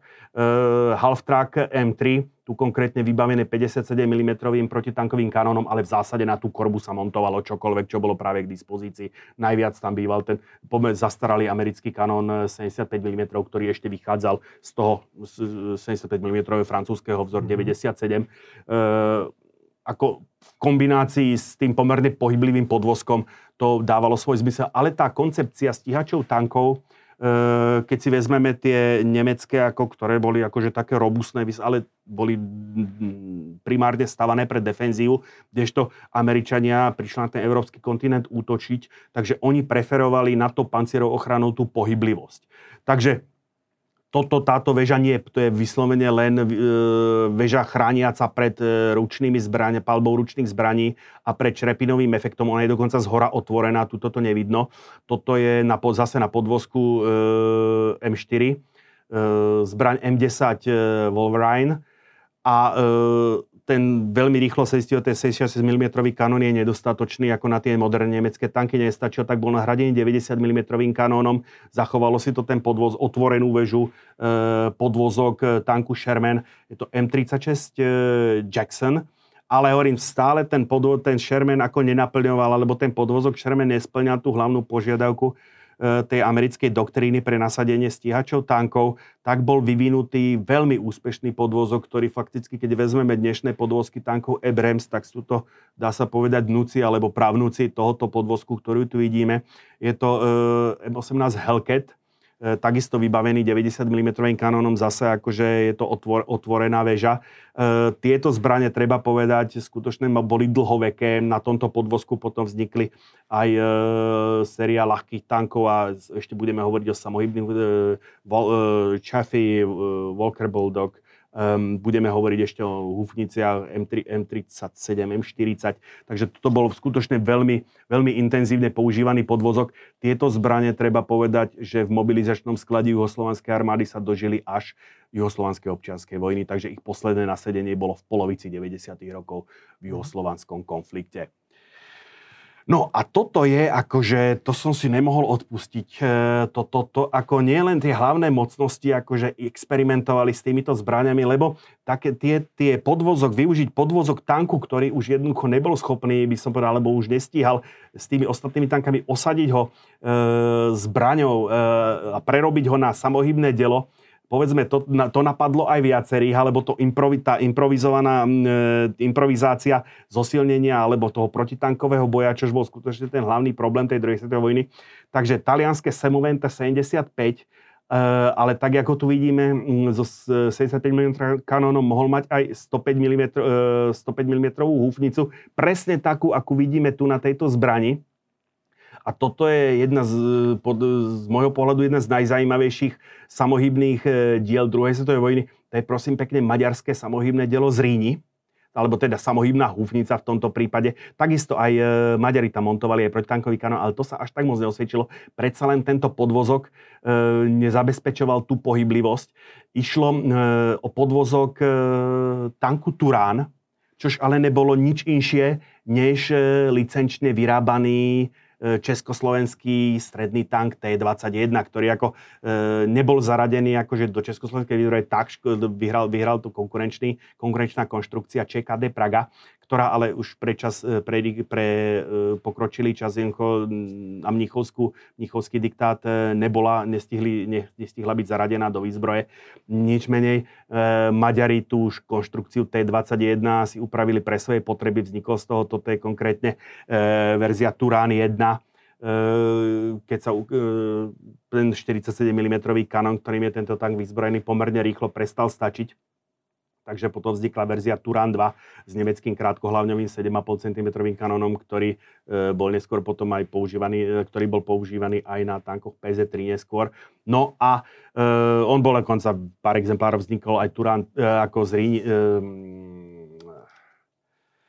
Turan 3, ale e, skutočne, ako by som povedal, tá najúspešnejšia aplikácia toho bol práve tento, bolo toto samohybné dielo z Ríni. Nasadený bol kde na východnom fronte? Na, východ, na východnom fronte, na východnom fronte, akože by som povedal, toto, sa, toto je veľmi úspešná konštrukcia. No, tieto dve spodné, to sú, to sú Rumuni.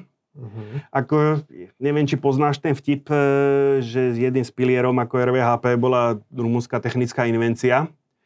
To je, to je ako, e, taký veľmi, veľ, veľmi by som povedal vtip z socializmu. A ale toto to, je ešte z druhej svetovej Toto je z druhej svetovej vojny, a, e, ale ty chce povedať, že rumúnska technická invencia v tomto smere skutočne slávila úspech, pretože e, integrovať e, kanón F-22, o ktorom som už raz hovoril, na podvozok T-60, respektíve koristný kanón ZIS-3 76 mm na podvozok. Toto je prosím pekne mm, tank LT-35 v Rumunsku označovaný ako R2. Akože bol nie celkom zlý počin, minimálne ako tieto takami R2 oni tak boli označované, tak e, sa v celku na boisku osvedčili. Napriek tomu teda, že ten tank LT-35, ak sa pamätám, keď som hovoril o tankoch, mal pomerne zložité pohybové ústrojenstvo, ale e, tej, pri tom nedostatku tých protitankových zbraní tí Rumuni e, doka, dokon, do, skutočne dokázali akože si zlepšiť e, protitankov, protitankovú výzbroj. No a sme na, e, ja som schválne ako m, začnem Američanmi, pretože to už sme po, prv, to už sme, to už sme po druhej svetovej vojne, áno. E, a vy, jak som hovoril, e, ako som hovoril, ten, ten podvozok, e, ten pod, na ktorom bol ten Hellcat, tak ten bol využitý pre, túto, pre tento samohybný kanón M37, respektíve M40, M43. To sú zase podvozky pokročilých verzií Shermanov tu je 150, 155 mm kanón, 203 mm hufnica, tu je podvozok tanku Stuart so 75 mm ľahkou e, horskou, hufnicou, e, horskou hufnicou. Ja tomuto obdobiu nazývam obdobie hľadania. Akože je zaujímavé, že v tomto smere e, bola to korejská vojna, ktorá, ak je tá, tie, táto konštrukcia vznikla ešte v roku 1945. Toto je len ukážka tých typov, akože, jak som povedal na preskáčku, ono tých typov tam bolo viac ale e, toto, toto, toto bolo práve to obdobie, keď e, tí Američania v tom nasadení, v, pri tom nasadení v tej Koreji jednoducho e, zistili, že e, ne, to, čo vedeli uplatniť na tom západnom boisku, ako pri tej leteckej prevahe, jednoducho to sa v tom, v tom, korejskom, v tom korejskom prostredí s tým mali trošičku problém, zvlášť keď sa nad boiskom začali objavovať e, veľmi výkonné MiG-15 a tá americká vzdušná prevaha dostávala svoje trhliny. Tak zrazu zistili e, Američania, že keď sa nemôžu spolahnúť na tú vzdušnú podporu, tak nemajú dostatočnú palebnú podporu e, od svojich, by som povedal, od svojho delostrelectva A e, tie m, prísty, e, tie M7, e, to bola vyslovene, by som povedal, vojnová imp- improvizácia. A hlavne e, neboli, neboli jednoducho ten, ten kanón, e, ten 105 mm nebol dostatočný, alebo teda ne, nepo, neposkytoval v danom momente vhodný výkon, tak e, metóda omyl pokus, až sa dospelo k e, rekonštrukcii M108, respektíve M109, a prosím pekne, toto už je, to už sme takmer dnes. On síce prvá verzia, e, vidíme podobno, podobný podvozok 105 mm, 105 mm kanón, 105 mm kanónová úptica, ktorá ale bola veľmi rýchlo prekonaná tým, že e, sa presadili 155 mm, dneska už o iných hrážach ani pomaly nehovoríme. E, M109 Paladin, e, hovorím prvé nasadenie, alebo táto zbraň e, bola nasadená v druhej polovice 60. E, ona ešte e, dokonca myslím, že prvé verzie, skúšobné verzie stihli vietnamskú vojnu. Dneska už máme, myslím, že modifikáciu A6, A7, takže on ten Paladin, ktorý aj je hodne nasadzovaný na Ukrajine, je to skutočne akože letitá zbraň, ale tými modernizáciami ten hardware, eh, tá základná konštrukcia je tá istá, ale samozrejme eh, tými, tými modernizáciami ako nejakým spôsobom stíha tým požiadavkám dnešného boiska, aj keď samozrejme ani ten Paladin neašpiruje na to, že je najlepšou kanónovou húfnicou. To si povedzme akože otvorene na Ukrajine ich bolo stratených okolo 20-25, tak nejako nejak takto sa to číslo pohybuje. A, ale Tentokrát e, nereagovali Američania na Rusov, ale e, Sovietský zväz reagoval práve na, tú, na tieto hufnice M108 a M109 a výsledkom bola aj u nás zavedená samohymná 122 mm kanónová hufnica 2S1 Gvozdika. Ešte donedávna, pár rokov dozadu, e, bola aj v našej výzbroji, možno by sa ešte našla niekde v mobilizačných skladoch.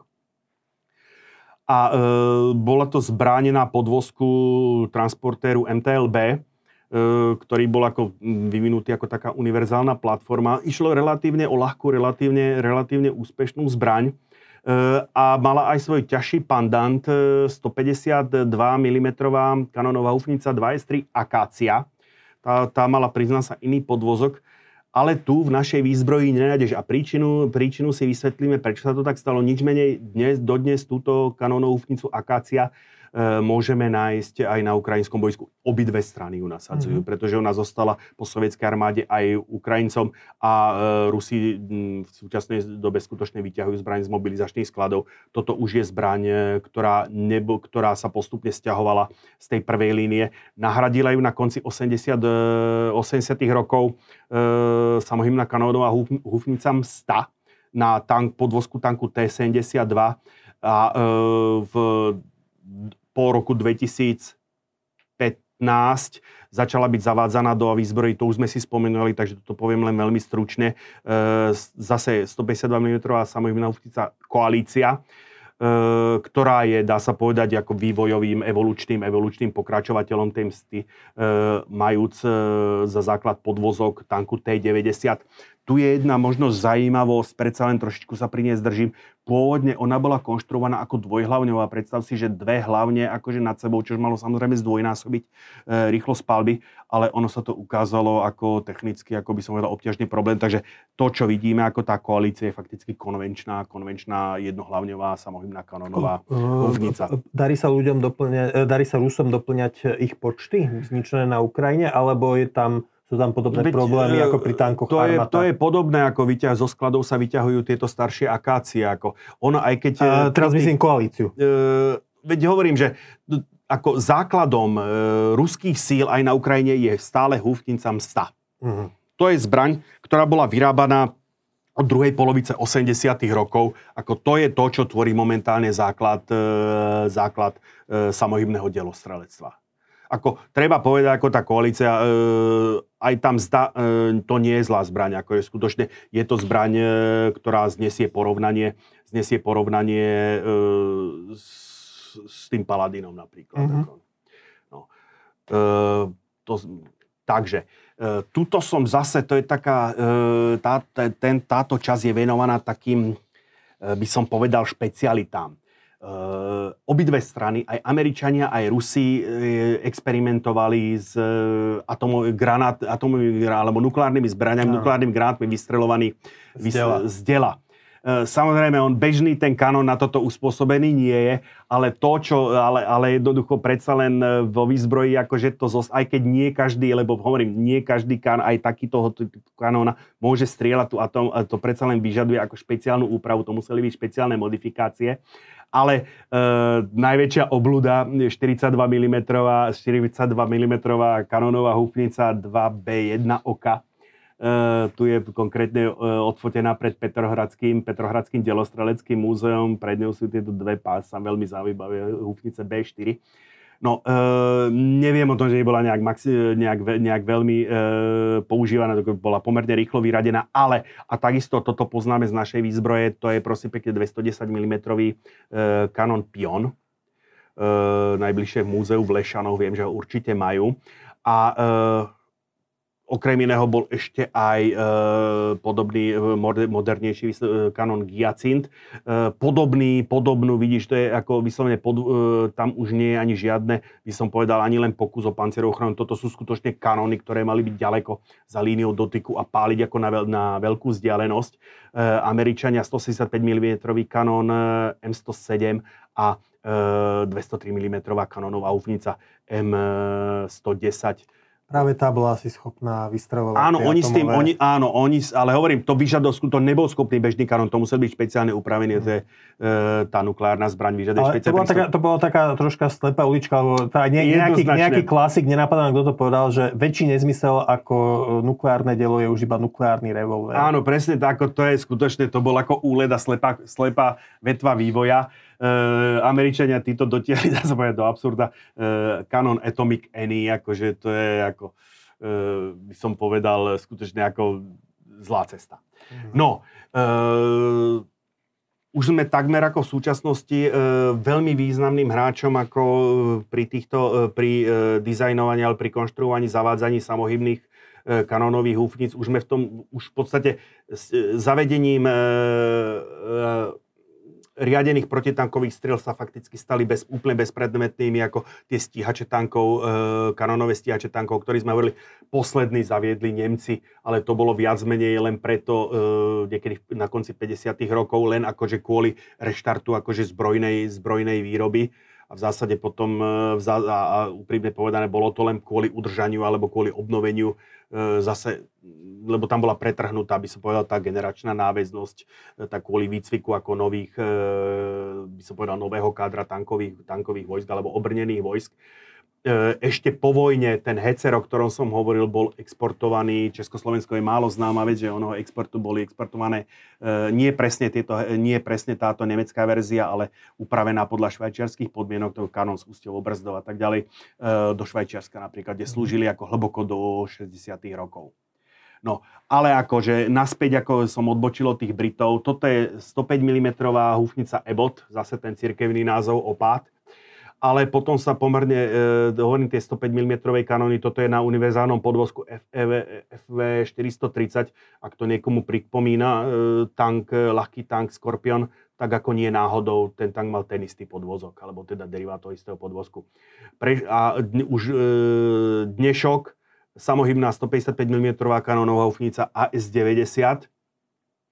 No a e, tieto sa už, e, neviem, či ich dali na Ukrajinu, to neviem, ale e, jej vývojový modifikácia, ktorá sa ale nedostala do finálnej výroby, bola AS90 Braveheart. Licenciu na ňu kúpili Poliaci a keď ju spojili, a tí ju spojili s podvozkom túto prosím pekne prítomnej juhokorejskej húfnice K9 a vznikla na Ukrajine pôsobiaca veľmi ako do, e, dosť úspešne pôsobiaca polská samohymná kanónová hufnica Krab.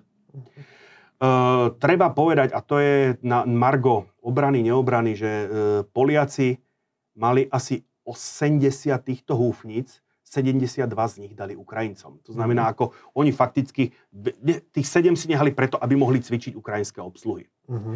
Alebo 8.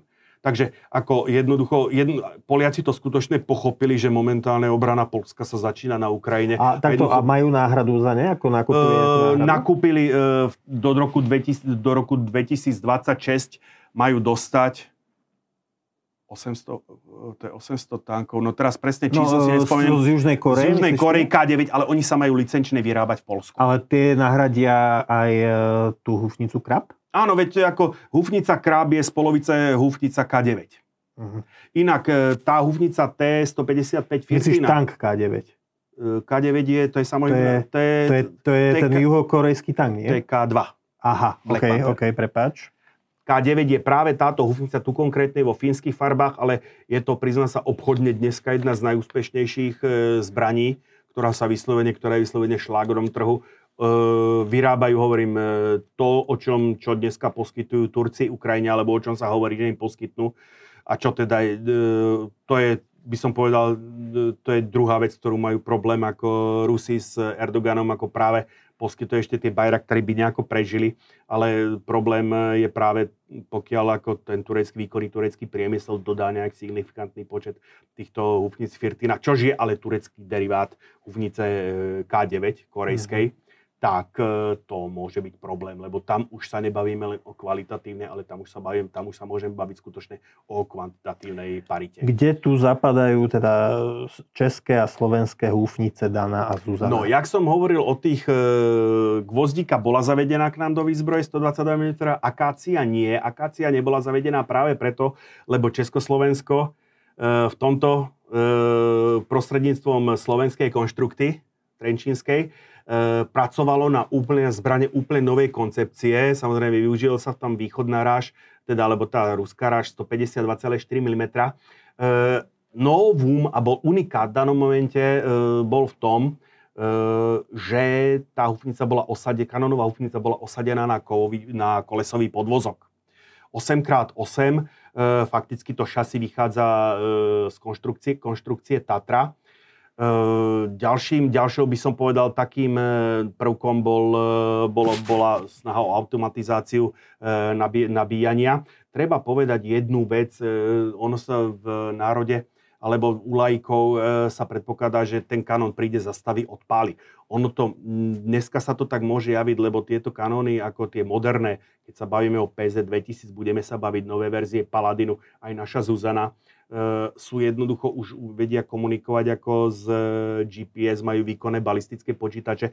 Toto eh, v tom roku, v tých 70 rokoch, keď bola zavedená táto húfnica Dana, čož prosím pekne nie je dievčenské meno, napriek tomu, že zase tak ako sa ten bishop ujal u Britov ako cirkevné, cirkevné hodnosti, tak tá Dana je dielo automobilní nabíje, nabíjené automaticky uh-huh. Dana, tak potom už ako ešte toto je vývojové, toto je ďalej vývojové pokračovanie Ondava, ale potom už to Zuzana, Eva a tak ďalej, to už, uh-huh. tam už sa dodržalo to pravidlo tých dievčenských mien.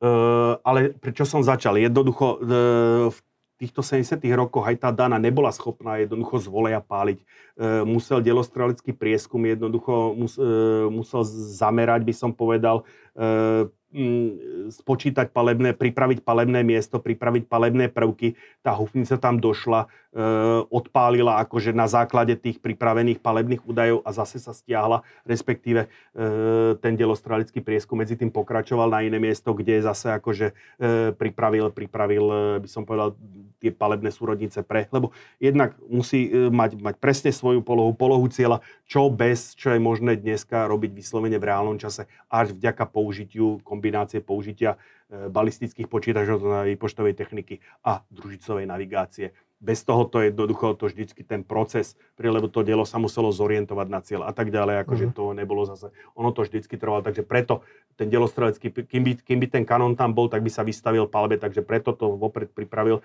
ten, tá jednotka dielostreleckého prieskumu, e, huvnica nabehla, odpálila, išla a každý, a respektíve prieskum e, už bol na inom mieste, huvnica sa zase stiahla Takže na konci, v, na konci v druhej polovici 80. rokov vznikala e, modernizácia hufnice Dana Ondava a z nej sa potom vyvinula Zuzana 1, ktorá bola fakticky, keď to poviem trošičku, keď to trošičku e, zjednoduším, tak to bola Ondava prekalibrovaná na západnú ráž 155 mm. Dnes už toto, čo tu vidíme, je e, Zuzana, Zuzana 2, uh-huh. ktorá akože zdá sa, že tiež pri jednej strate e, funguje, e, zdá sa, že sa úspešne dokázala presadiť ako na boisku. Minimálne Ukrajinci, od, z ukrajinskej strany máme, pozit, alebo teda to, čo presiaklo, to, čo sa zatiaľ preniklo, sú vyslovené pozitívne referencie. Tam sa ťaží hlavne z tej pohyblivosti toho kolesového podvozku. Možno jedna vec, prečo Československo pristúpilo e, k kolesovému podvozku a nie k pásovému. Terén? Terén pod, má to niečo z terénu? Československo, to je zbraň špeciálne stavaná pre strednú Európu, pre hustú sieť ciest. Uh-huh. Ono si všimne, aj tie, prídeme k patriotom, e, k patriotom, k Hajmarsom, oni väčšinou pália z cesty. Uh-huh. Málo ke, keď nemusí z cesty nezíde, neviem, som zachytil taký obrázok, že ide Ukrajinec, bicykluje do práce, prechádza vedľa Hajmarsu, ktorý akurát odpálil. Takže Ukrajinec len vtiahol hlavu hĺbšie medzi pleci a rýchlejšie šlapal. No. Uh, však aj myslím internetom prešiel záber, kde, kde bolo vidno, ako Zuzana celkom akože svíšne prechádza, prechádza akurát zákruto, zrejme ako z jedného palebnej, palebnej pozície prechádzala na druhú palebnú pozíciu. To je ako možné vďaka práve týmto pokročilým e, systémom orientácia a zameriavania. Respektíve hovoril som o salovom efekte, kde v podstate uh, jedna zbraň je schopná imitovať, by som povedal, uh, dopad, dopad e, súčasný, viac, sú, súčasný dopad granátov do cieľa e, upra, vzájomnou kombináciou. A to zase umožňuje táto pokročilá výpočtová technika e, hnacej zlože a e, námeru, námeru hlavne, kde jednoducho v rôznom čase vystrelené granáty dopadajú na cieľ prakticky súčasne. PZ 2000 platí dneska za asi najlepšiu, e, najlepšiu e, samohybnú kanónovú húfnicu na svete. Nemecká výroba. Nemecká, sme ju spomínali už, takže nebudem sa pri nej nejak veľmi zdržiavať. E, hovorí sa práve, že to, čo ju robí tou naj, najlepšou, je práve rýchlosť palby, že pri tom salom efekte ona dokáže dať 6 rána. Uh-huh. Vpravo sa nachádza, to je zase čínska, čínska, čínsky svet, PZL 05, Ehm, Číňania používajú východnú ráž 152. Priznám sa, o parametroch toho veľmi nie je známe. Tuto som si zase nehal dve zaujímavosti. Izraelský šolev, asi najlepšie, najlepšie pancierovaná samohybná kanónová húfnica, lebo to je na podvozku tanku Merkava, ktorý je sám o sebe mhm. najlepšie, ehm, veľmi dobre pancierovaný. A naopak, či zároveň aj jedna z najťažších, Eh, a toto naopak, to je skutočne veľmi, veľmi by som povedal, špeciálna konštrukcia, singapurská samohybná mm. kanonová húfnica eh, Primus. Eh, jedna z mála, ktorá je bez problémov prepravovateľná lietadlo, lebo je skutočne ako veľmi lahunká. Ono vidno, že je to napriek tomu aj tá hlaveň, ako toto má 50, 52 kalibrov, Samozrejme, tie, tie mm, by som povedal, balistické parametre potom akože to, sú dosť odvislé od tej dĺžky, hlavne nič menej ako platí to skutočne, keď vezmeme pohyblivosť a špecifické singapurské podmienky, tak sa to počíta. Tak zrejme, zrejme sa s ňou počíta do mestského boja. A tak nejako, no, ten Singapur má také, by som povedal, špecifické podmienky. Tam one tiež je integrácia toho podvozku, e, fakticky používa taký istý podvozok ako e, zase konštrukcia bojí vozidel pechoty singapurské, takže tam, mm. je, mhm. tam je tá integrácia toho. No, toto vľavo hore, toto je prosím pekne veľmi zaujímavá vec. To je juhoafrická húfnica Denel G6. Takisto 155 mm. Ona prosím pekne vznikla na základe, tu je v ľavom rohu ten kan, e, kanón, sa, kan, samohymná kanón, e, kanónová húfnica, ťahaná kanónová húfnica G5, 155 mm. Hovorí ti niečo meno Gerald Bull? Uh, ja ako uh, Gerald Bull je veľmi zaujímavá postava. Ja si vždycky na Geralda Bulla spomeniem, keď uh, vidím film Tajomný hrad v Karpatoch profesora Orfanika, stvárneného nezabudnutelným Rudolfom Hrušinským. Mm. Geniálny vynálezca kanadského pôvodu. Uh, zúča, za svoju kariéru akože začal v programe HARP, uh, ktorý mal za úlohu, um, to bol americký výskumný program, jednoducho E, vystreľovanie objektov na obežnú dráhu skrzeva rakety je pomerne drahou záležitosťou. Tuto, toto bol výskum, ktorý sa venoval tomu, že ako prostredníctvom delovej hlavne vystreliť možno nejaké ako menšie... Žila Verna. Áno, niečo, niečo na spôsob Žila Verna. Len program, program HARP e, bol počase skončený, ale teda keď sa ukázalo, že má to svoje limity a tak ďalej, tak ale ako ten Gerald Bull sa nemienil, nemienil vzdať jednoducho. Tak si založil súkromnú, založil si firmu ako práve, ktorá sa venovala, Space Research sa to volalo, len aby zarobil peniaze, aby mohol pokračovať v tomto svojom vesmírnom výskume, no tak musel sa venovať aj takým prízemnejším veciam.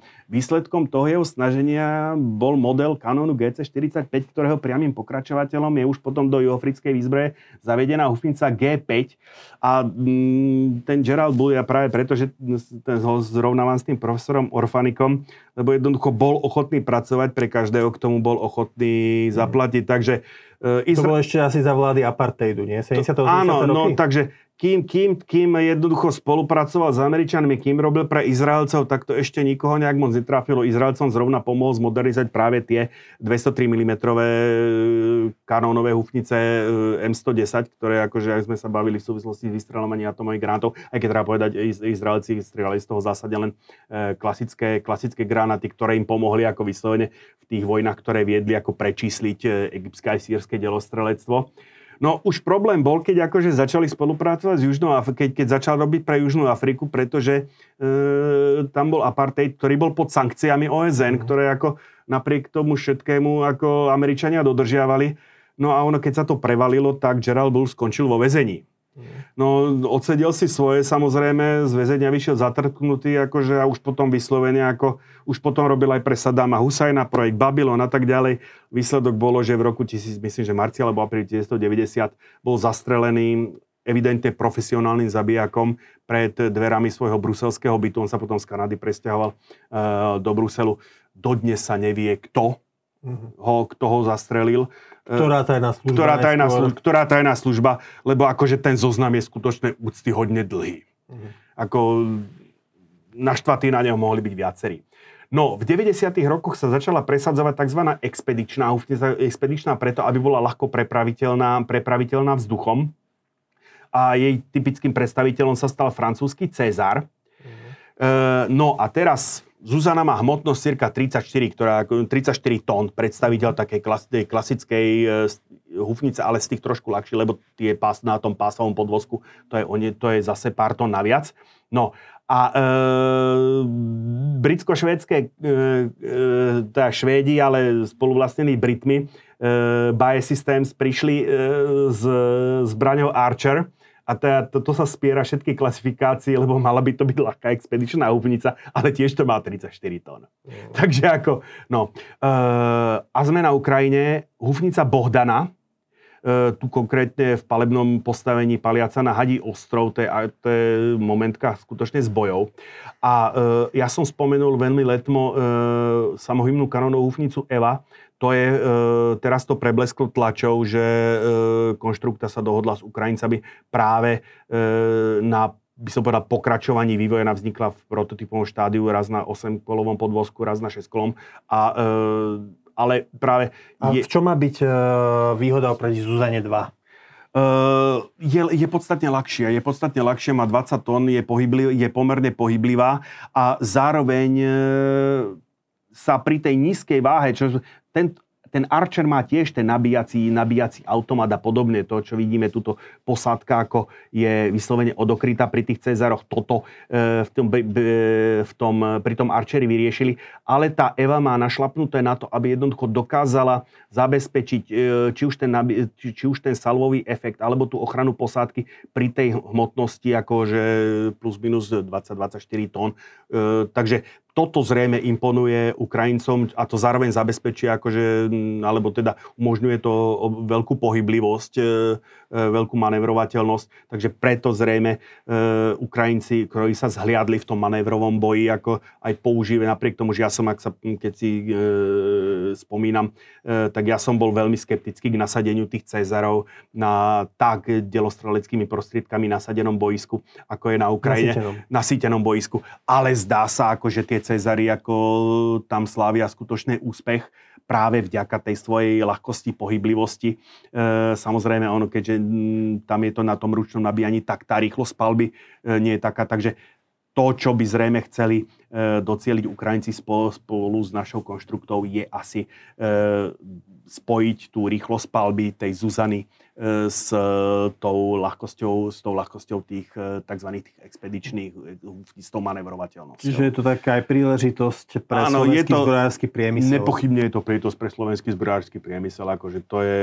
to je samohybné kanónové hufnice, to je fakticky jediný artikel, ktorý z toho pomerne vyspelého zbrojárskeho priemyslu, ktoré sme tu mali, zostal. Takže bol by hriech to nerozvíjať gor, že môžeme v podstate aj v tom prostredí tej kolektívnej bezpečnosti na to jednotko byť dodávateľom takejto sofistikovanej zbrane. práce. Áno, ktorá dokonca, akože by som povedal, to vždycky zvyšuje, by som povedal, tú trhovú hodnotu tej zbrane, ktorá prešla bojom, reálnym bojom. Čiže inými slovami môže byť e, nasaditeľná nielen na Ukrajine, ale dá sa vyrábať aj pre iné trhy. Áno, môže sa to stať ako... Lebo pozrite hej, sa, zbraň bola úspešne použitá na Ukrajine. Áno, vieš, keď sa vrátim, akože z hodokosti ten Cezar je taký trošku neuralgickým bodom pre náš zbroj, pre, zvlášť pre Zuzanu, pre konštruktu, lebo e, v tendri pre e, delostrelecké, pre samohybné kanonové hufnice pre Českú armádu Češi si vybrali práve toho Cezara ako úprimne povedané, ako porovnávať Cezara so Zuzanou, to je ako, to trošku ako hrušky s jablkami. Ono síce oboje je to 155 mm hufnica, ale predsa len tá, tá Zuzana, to je, to, je, to je o niečom inšom. To, to je expedičná hufnica, aby som povedal, s plnohodnotnou bojovou hufnicou. Aj keď ukazuje sa, že aj ten Cezar vie obstať ako na tomto boisku. Ale predsa len ako samozrejme pre, pre e, náš, pre konštruktúru a osobne aj pre mňa to bolo sklamaním, že povedzme mm. Češi dali prednosť e, tomu Cezaru uvidíme akože na to konto, akože hovorím, či sa podarí s touto Evou niečo vymyslieť. Dobre, Dobre. ďalej. Takže e, veľmi rýchlo a veľmi stručne e, salvové raketomety, ktoré je ďalšia zo, ďalšia zo zbraňou, ktorá slávi obrovský, by som povedal úspech, ktorá je takisto tým určujúcou zbraňou. E, každý pozná Kaťuša, Jasné. Povedané, Stalinové orgány, ako Stal, ich nazývali áno, Nemci. Povedané, povedané technickou rečou raketomet BM-13, 132 mm e, tých rakiet e, bolo myslím, že 3 a 3, 6, 8, 12. a boli aj 80 mm, ako montovalo sa to na, kde, e, toto je konkrétne na Studebaky UE6. Čiže Mon- na americkom Áno, na americké. Vozidle. Montovalo sa to na ZISy, montovalo sa to na delové člny, jednoducho skutočne sa to ukázalo. Sice nie veľmi presná, ale tá vojna, e, ten boj na tom východnom fronte bol do značnej miery o kvantách, o množstve, takže tam e, jednoducho to až tak nevedeli. Nemci išli inou cestou, to vidíme, to je Nebelwerfer, ktorý mhm. keď usadili na, pan, na, obrnený, na obrnený transporter, zase polopás, tak e, sa to nazývalo e, pancer, pa, Panzerwerfer ale nedo, ako ukaz, bolo to v celku, ako ukázalo to ten smer, ktorým ako e, to má ísť, lebo keď si všimneš, e, Rusi používali, alebo Sovieti používali krídelkovú stabilizáciu, šipovú stabilizáciu, e, Nemci používali stabilizáciu rotáciou, e, napokon, e, využi- napokon, keď sa sklbili obidva tieto prostriedky, tak e, prídeme k tomu, vznikol, vznikol Grad BN-21. E, je menej známou skutočnosťou, že ako tých raket tam bolo viac. Toto, toto sú konkrétne 40, 40 cm rakety odpalované z košových, e, z košových odpalovacích zariadení na polopáse SDK 251. Ale e, Takisto Američania robili experimenty, to sú 116 mm rakety, e, na, usadené nad tankom Sherman, volalo sa to z T-34, ale ako malo to bojové meno Calliope. Tých, raket, tých raketníc tu mohlo byť až 60, ako oni boli 116 mm a potom eš, e, myslím ešte 216 alebo nejak tak. Takže oni boli tiež, tých, tých raket bolo, e, bolo, zvlá, bolo, bolo viacero ale to, čo som povedal, skutočne keď sa, spojil, e, keď sa, keď sa spojila tá Kaťuša s tou technológiou Nebelwerferu, tak z toho vyšiel tento raketomet e, BN-21 Grad 122 mm raketomet, ktorý vidím, tu je taká, vždycky taká lištička na každej tej onej tej hlavni, ktorá práve spôsobí to počiatočné zatočenie tej rakety a e, stabilizuje tú raketu, zlepšuje presnosť, stabilizuje tú raketu v tom momente, kým sa otvoria, kým sa otvoria tie krídelka, ktoré, alebo tie, tie, tie, ktoré e, potom stabilizujú. Tento raketomet bol hodne, ako by som povedal, kopírovaný aj licenčne, aj nelicenčne, aj všelijako inak. Jedna z najlepších e, licencií je e, raketomet e, vzor, vzor 70, československý posadený na podvozku, na podvozku Tatra.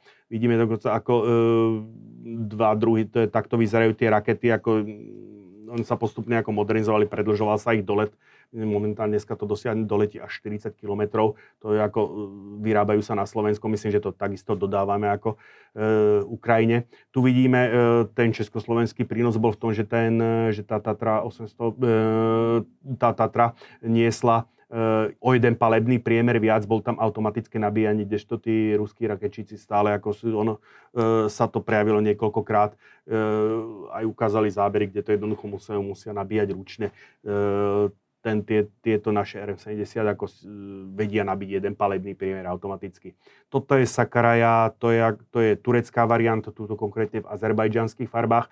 Na západe tento druh zbraní sa nejak nepestoval, Eh, ale eh, jeho výhodu si uvedomili na Južnej Koreji a toto je prosím eh, Ryojong K-136, tých 36 rakiet krát 130, ani juho Korejci sa netaja, že jednoducho inšpirácia bola pri tých gradoch ten vývoj v Rusku pokračoval ďalej a zase to prejdem rýchlo, lebo e, 270 mm uragán e, vo svojej dobe najvýkonnejší raketomet na svete, alebo teda raketomet s naj, najďalším dostrelom e, 30, 30 cm alebo 300 mm raketomet Smerč. Uh, už sme sa minule bavili, akože presnosť, nepresnosť, dolet, nedolet. Uh, nejde o to, že by ešte, a to poviem ešte raz, nejde o to, že by Rusi nemali uh, riadenú muníciu alebo nava, navádzanú muníciu, pre, najmä pre ten 30 cm raketomet Smerč. Ide o to jednak, že nedosahuje tie parametre toho HIMARSu a hlavne nemajú jej evidentne, evidentne nemajú dosť. Takže používa sa, ako priznám sa, nejaké posledné výraznejšie použitie viem, že sa používalo pri bojoch o Charkov. Aj tu platí, že si skepticky voči tomu, ako rýchlo ich dokážu Rusi vyrábať aj po vstupe do vojny? Po začiatku toho, čo oni nazývajú špeciálna vojenská operácia? Tu by, tu by to, ako tu e, v tých mobilizačných skladoch bude pomerne dosť e, týchto raketometov, e, raketometov Uragan a hlavne tu sa to vie vykryť tými raketometmi Grad, ktorí skutočne majú akože obrovský, samozrejme ten dolet mm. akože nie je taký, ale ako tam zatiaľ nevidím, že by mali taký problém, ako majú povedzme pri tých, pri tých tankoch. Mm-hmm. Tam, no. E, takisto ako, e, ja som povedal, Američania alebo západné armády e, tento druh zbraní nerozvíjali, naopak toto je indická pinaka. E, 214 mm, e, vidíme dvakrát po 6 kontajnerov a samozrejme e, svojou, svoju vývojovú radu majú aj Číňania, to sú raketomety Vejči, Vejči VS1 až VS5, takisto oni to majú komplexne od 122 mm rakiet e, cez 210 až 310 až po 400 mm. Takže mm-hmm. toto je zrovna, to sú tie zrovna 400 mm. No, napokon v 80 rokoch aj Američania HIMARS. zistili, že to mám, takže MLRS M270, respektíve uh, HIMARS M142, čo je akože by som povedal polovičný ten MLRS tá hlavná sila, ako sa prejaví, je práve v tom, že e, Američania to zase dokázali integrovať ako s navádzacími systémami. Takže e, tie zbranie sú veľmi presné. Nemá zmysel, aby som opakoval tu, že už zase ako atak MS, Precise, e, MS a podobne.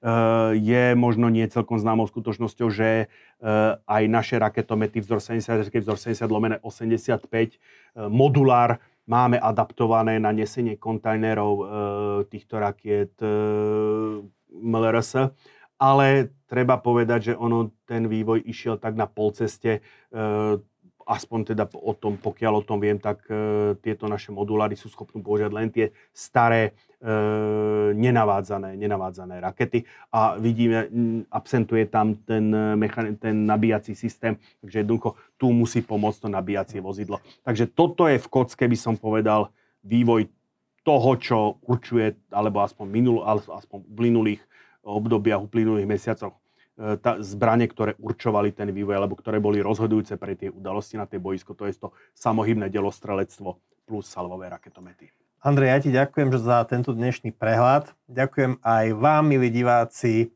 že ste si nás dnes zapli. Ak sa vám video páčilo, dajte nám like a staňte sa odberateľmi kanála Postoj TV. Potom už žiadne video s Andriom Žiarovským neunikne vaše pozornosti. Pekný deň. Všetko dobré, dovidenia.